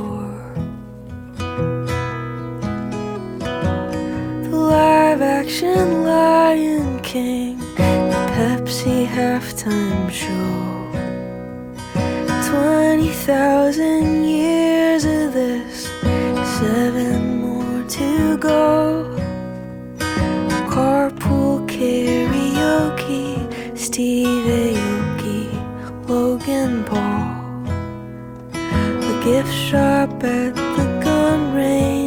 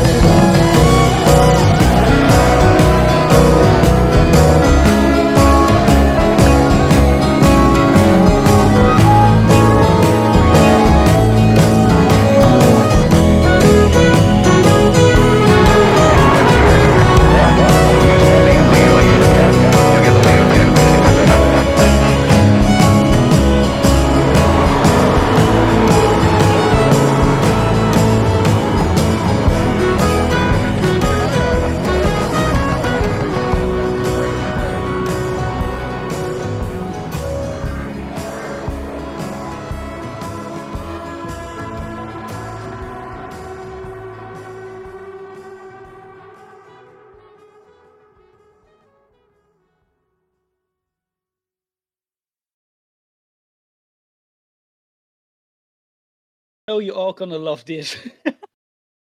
um, He didn't know that he just dropped the most I- I- I controversial saw no song hate of the the chat, stream. Saw- Honestly, I- though, I saw no hate in the chat, so probably you all love it, right? Um, I'm going to the biggest fan first, Aleph. Okay, so I am number one Phoebe Bridgers hater. Um, I really wanted to like her music. I, mm-hmm. re- I I promise you guys, I really wanted to like Phoebe Bridgers, but the way that she sings make me makes me feel like having a converse an enjoyable conversation with her would be impossible. because I of her voice, or Yeah, I, I don't know. Like mm-hmm. something about the way that she sings makes me feel like this person would not be fun to have a conversation with. And I can't tell you mm-hmm. why. And so like so I don't enjoy her vocal style.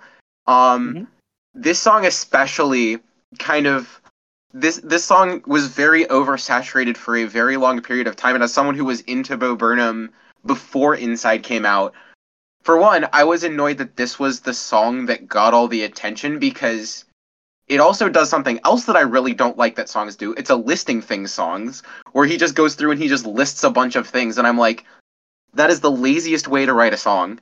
Um because you don't have to think about grammar, you don't have to think about like how you make sentences flow into each other, how you deal with rhyme. You just kind of list things and you can list two things that rhyme super easily. And so that's another thing. And then the fact that all the Phoebe Bridgers fans were like, this song, as Phoebe Bridgers did it, is better than the original, and she made it her own. And so it's just kind of a mesh of a bunch of things I really don't like. And so I am number one Phoebe Bridgers hater. I am number one. I'm not an Inside hater. I think Inside is good. I think that I vibe with his earlier stuff more, but Inside was fine. But I don't like this song all that much, and it's Phoebe Bridgers doing a song I don't like all that much. So therefore, zero out of ten would not listen again. Um, and also, Bro brought Bro brought one of the most popular folk artists of yeah, the early 20 late 2010s early 2020s to an indie music podcast and was like this is underrated right and i've i feel like everybody's heard this Uh, yeah, no, no. Um, I, I kind of agree with you. uh, it's it's definitely not the best cover ever made, and it's definitely more uh, a Bo Burnham song than a Phoebe Bridgers song. Um, uh, for me at least. Uh, I also agree with what you said in the in the chat, like with um, the Make Happy special from Bo Burnham, like the song uh, "I Can Handle This" right now, or something like that. I don't remember the, uh, the title of it. Um, I, I really loved it too, and that's definitely a song that that I still regularly listen to because it's super powerful. The message behind the song is super powerful, and um, yeah, I, I think Bo Burnham is music. Um, just stepping away from bro uh, from Phoebe Bridgers here, but I think Bo Burnham's music and lyrics and and song uh, structure is always very good, and there's always a message behind his um, uh, his songs and um, maybe it's a message uh, you find yourself and it's not really there but uh, for me there there's a lot of um, like a story behind the song if he writes a song or sings a song. So uh, yeah. But thanks uh, uh, for the for the yeah for the reaction. So um billy what did you think of it? Um, yeah, I I don't want to like contribute too much to hate because I know there's already going to be plenty of it. Um, but I myself, and I'm not just hating because other people are hating. Like I'll I'll always tell you straight up if I don't like something. Yeah. Um, I I'm I wasn't feeling this too much myself. Um, it it really just made me want to listen to the original. Um, funnily enough, it's funny that Aleph says that this was the most like one of the most popular songs from um Inside because I really didn't hear this one at all. I maybe that just proves how much out of touch I am with what's popular for most of the time, but I have never listened to a Phoebe Bridgers song and I'll never listen to one again after this. Um, no way! Oh, I, I said I wasn't going to be too mean, but um, but that's pretty Hipster mean. Pug, Wow. Hips- Hipster Pug found the one circle of people that you can't play a Phoebe Bridgers song in. yeah, I, I think I, I think like- this is not going to work out. Uh, but This is literally next time, any other music podcast. songs, so sorry. Any other music podcast song, people would be like, "Oh yeah, this is great," but you just Yeah. found the one group of people that doesn't like this. True, true. But from now on, I'm only going to play uh, Phoebe Bridgers songs on this podcast. So um, be prepared. No. but yeah, I, I Get ready for my comment. oh god, oh, oh wait. I I just uh, I I I'm, I'm I am out of that pop uh pop sphere, and this definitely is carries a lot of those like it. I it's something I've said before. It it's trying too hard to make you feel a certain way, um, and I I'm just yeah. I'm just not going to jive with that, especially with the song. Like you're trying to make me feel really a certain way with some of the like some of the flourishes and the way that you're singing and just no i it seems like too contrived and i uh, it's not making me feel the way it's that dissonance uh, not uh, it's just that tone that's not clashing right with me um Alright. yeah but Fair, I- fair enough. I mean, Yeah, like like I was saying, there's there was other songs in inside that I personally thought were more popular. Uh, apparently, Mm-hmm. Laz thinks "Welcome to the Internet" was the second weakest, and I've only heard praise for that song. So Welcome to the Internet is fantastic. I think that Yeah, that's amazing. It is Yeah. probably my favorite song from Inside.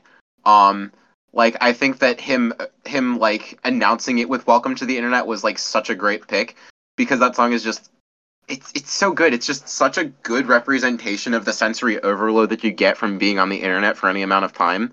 And like how you have every single option open to you, but then it's like at the end of the day it all feels so meaningless. Like Yeah. Welcome to the Internet's so good. And it's funny you like it because to me that is also a listing song. You know that it's a it's a really good listening listing song, but just the way that he's listing things, i- i- it's all like yeah, but the and that song, um, and that song, the listing is incorporated into the musicality of the song. Like it's it's very rhythmic. also- It's da da da da da da da da da da da da da da da da. and it's also he's not just listing things he's he's working them into sentences where it's like he's like he goes between listing things and going off and trying to exploring different ideas from each thing and it's like it's not fully restricted to that. And so it's like it feels creative whereas this one it's just like i don't feel like he he ever strays from like trying to compare and contrast things. And granted i think that he does do a good job of contrasting certain things and like I do think there are moments that are powerful within the pairs of things that he picks but it's like again like I would have preferred that it, if it wasn't a listing song Yeah. Well, maybe uh, maybe it's not fair to call it weak. Maybe what I what I really meant to say is it's oversaturated, like uh, like this song, "Funny Feeling." Yeah, this this is actually my first time lis- listening to this one. I think maybe or at least third or so, but I- Really, I- I've I- heard it a lot. yeah, I don't know how I haven't heard this one more. I I and it, this just made me want to listen to the original, like I just to see how that one sounds instead. The only songs that that I find kind of weak from Inside are uh, FaceTime uh, with my mom and uh, White Woman's Oh, Instagram. but that one's funny. I, I think those, I I are FaceTime with my mom hit for me like Yeah, that one It was funny. I, it was relatable content for me. okay. Okay. Yeah, it is funny to hear like which ones people hit for certain people, which ones are relatable for certain people, and which ones are a little bit more like cringy or just a little bit True. less f- fun for what I like people. about um, what I like about White Woman's Instagram is how how um, how snide and uh, uh, like sneering the lyrics are in the first half, and then the second half they're very sincere and and very uh, sympathetic. That's true. I, th- I thought that was fun. yeah But yeah, Uh, oh, enough yeah, about uh, white the- woman's Instagram. Back to back to hating Phoebe Bridgers. yeah, I, I I think I, I, uh, if I'm uh, the last comment I'll make, I think that Okay. goes to show how much charm and how much I, I no matter what Bo makes, he he always has that charm and that satirical craft, and he, he the personality of him is just always hits for me. Like even if it's a song that's not hitting as much as his usual usual stuff, like I think it's different when Bo is presenting it to when she's presenting Bo's song. Like I know she's trying to make it like her own song here, but Yeah. I I think that's part of the reason why I would prefer to listen to the original than this is because as a presenter, I've just oh, he's clicked with me. I I don't think like this is her song, and it doesn't feel like it. And some covers definitely feel that way f- for me, um, and that's the way this song feels for me for sure. Yeah, no, no, I get it. Yeah, yeah. Um, Les, are you gonna hate it too or not? Well, let me put it this way. I actually like Phoebe Bridgers. And Okay, I felt the vibe the vibe I got from from this was like, oh shit, I can't play anything from Punisher, the best Phoebe Bridgers album. Yeah, no, that's, that's So- true. I so really I'm wanted to gonna do. I know the end. I really wanted to do it, but ah, Yeah, unfortunately, that has 83 million hits. no. But I love the ending of that song. It's so freaking amazing. Yeah, like this, the screaming and the gas and Mm. everything. See, had that- you played I Know the End, I would have only grilled you for picking a song that's so popular. I think that it's, I think, like, I'm not a big fan of. mm, mm, 99% of my criticism of Phoebe Bridgers comes down to I don't like her voice. And I know the end has a fantastic build at the end, and it's like a good song.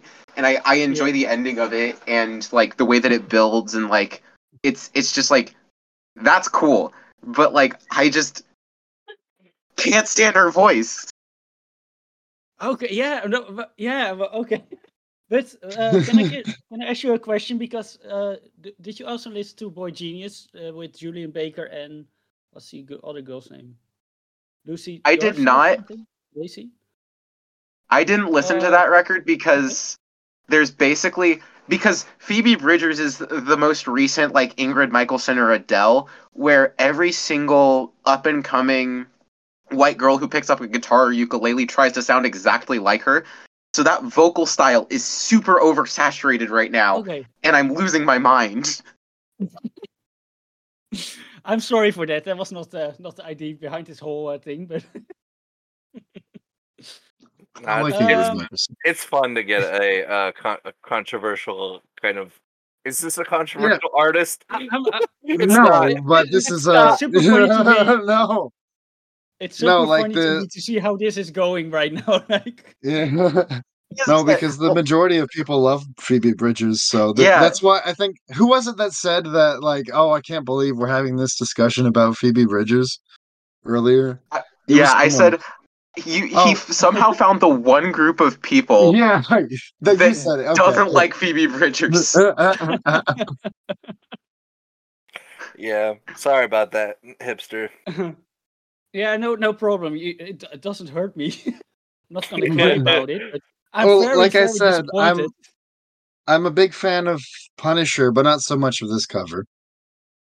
Okay, Um, no, no, fair enough.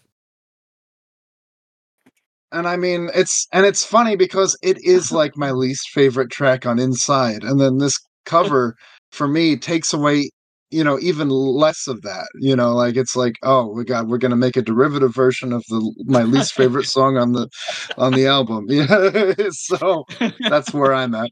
I'm, I'm sorry for ruining the song that you already didn't like. So. No, you didn't ruin it.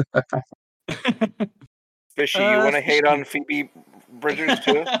I've actually never heard her before. So I don't really have any opinion on her.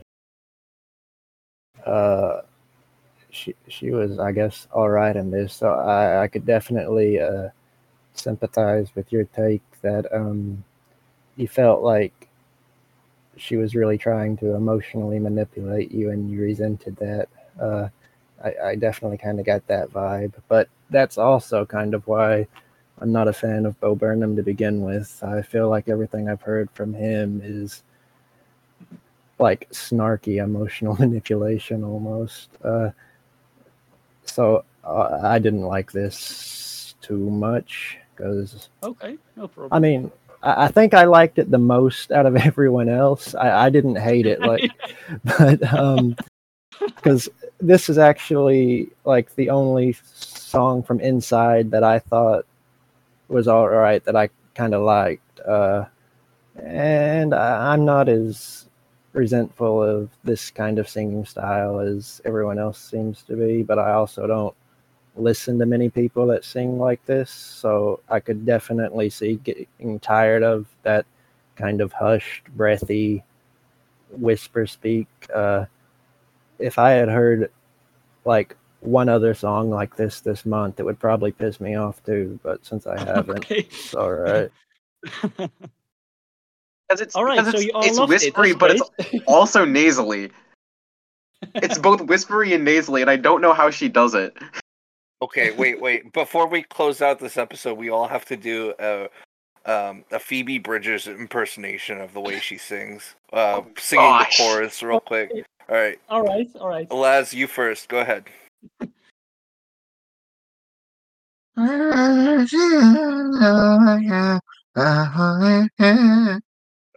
All right, Pug, you next. All right, Fishy, go ahead. To be fair, I still have laryngitis from being sick, so Fishy, I want to hear your interpretation. Beautiful. Beautiful. Oh my god. That's That was the best one yet.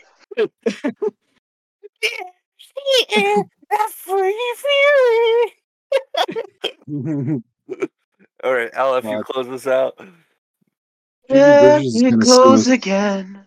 That funny feeling. That's pretty good, actually. That, that was pretty spot on. That sounded more like uh, what's her name? I don't know her name. Never again. Oh, Uh, oh. I don't know. It is. I'm. I'm just. I'm just happy that I'm not the singular person who didn't enjoy this song, because I'm. It seems like everywhere I go, I get like. That's like my one. I don't like. I have hot takes, but I think that most of them tend to be. I tend to come by them from an adversarial point of view, and like this is the one where it was just like I was just like, eh, I don't really care for this, but then like people just kept piling on like, no, you're incorrect. Phoebe Bridgers is amazing, and I'm just like, well, shoot. But then now it's just like, nope. There's some people who also don't vibe with this song specifically, I suppose. But it's it's a bit Very like funny. You said, uh, uh, like you said earlier, like everybody has his own style and his own kind of music that he likes, and that's very personal for everybody.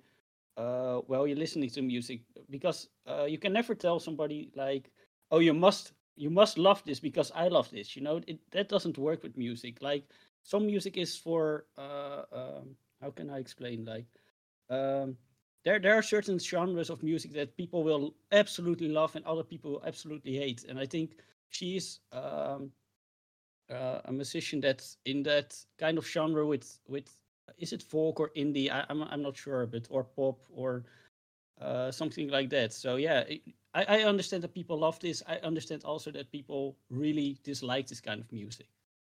see, I love folk. Like that's the thing.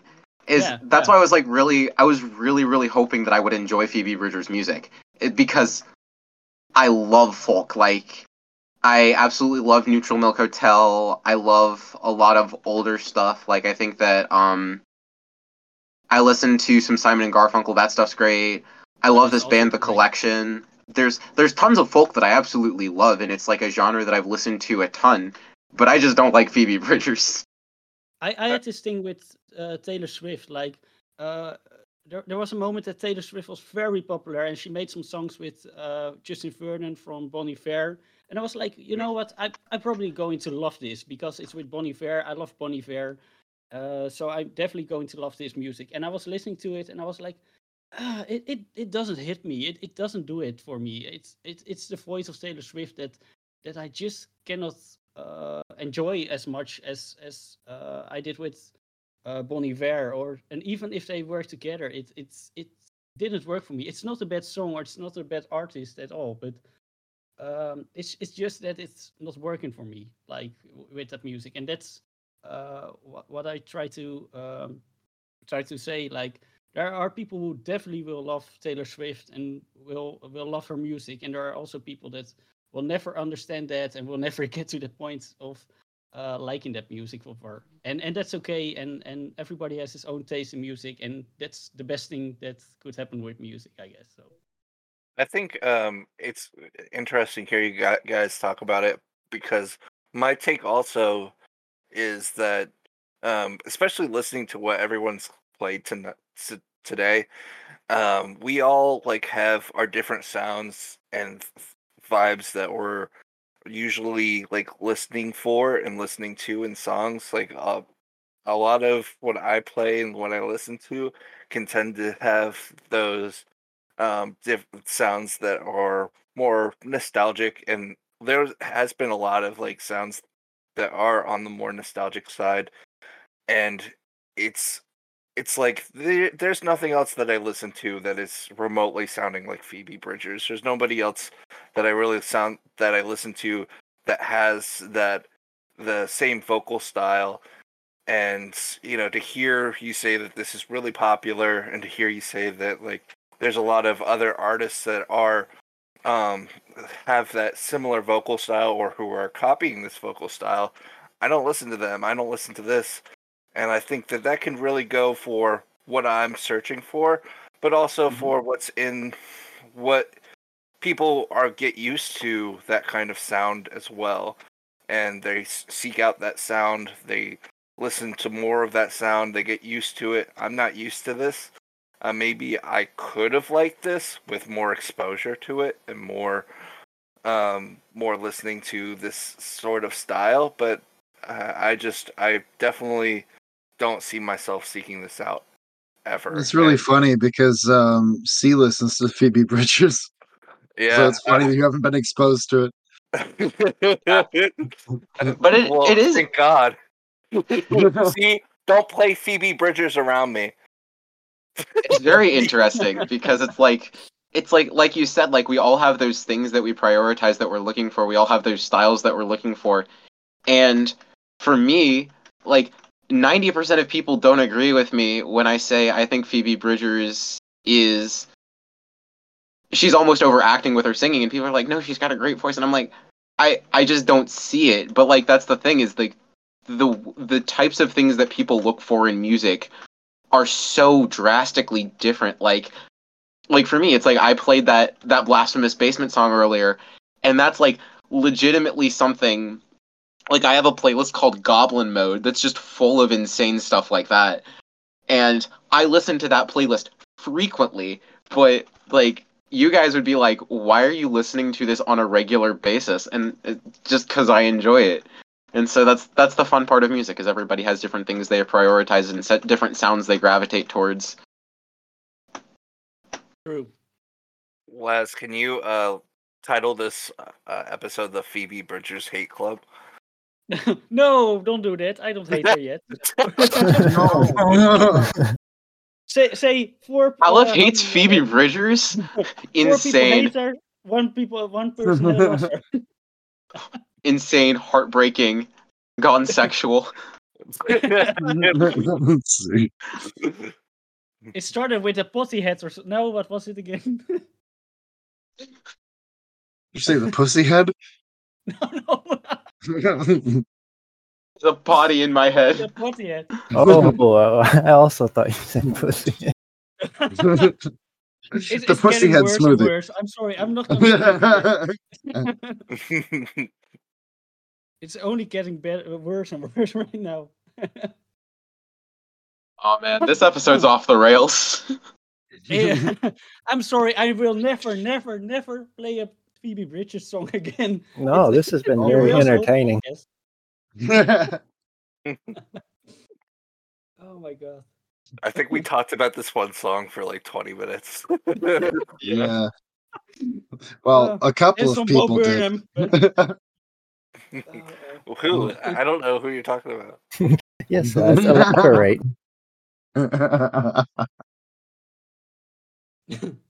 All right. Uh, I guess I guess we'll wrap it up.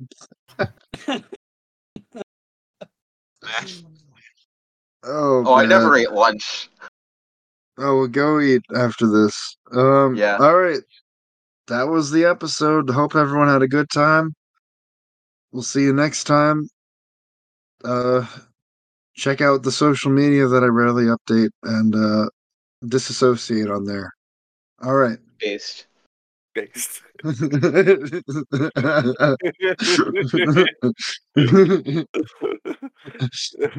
Instagram, I have pictures of me cutting my wrists. no, I only cut the wrists of musicians. That's a threat.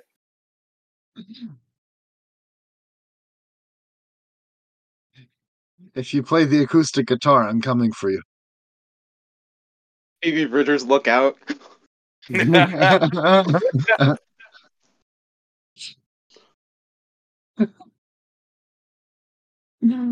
oh man.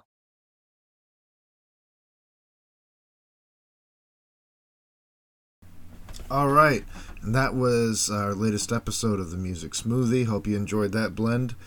And uh, if you like what we do and would like us to record consistently, uh, we're currently trying to record weekly. Uh, consider donating to us on Patreon at the Music Smoothie, and um, follow us on Twitter at T Music Smoothie, and uh, we're available on uh, Instagram and Facebook. Just the Music Smoothie. Uh, all the music we use is fair use under the uh, media um, criticism clause of fair use. And uh, if you like uh, the music we listen to but don't always have time to listen to the episode, our um, playlist is available on uh, Spotify. Just type in the music smoothie, and uh, you'll be able to find all the music we play. All right. That's all the music that's available on Spotify, at least. Not all of it is. I uh, hope you guys had a great time. And um, have a good one. Day, morning, evening, night. Uh, times uh, in other dimensions as well. Yeah. All right. See ya.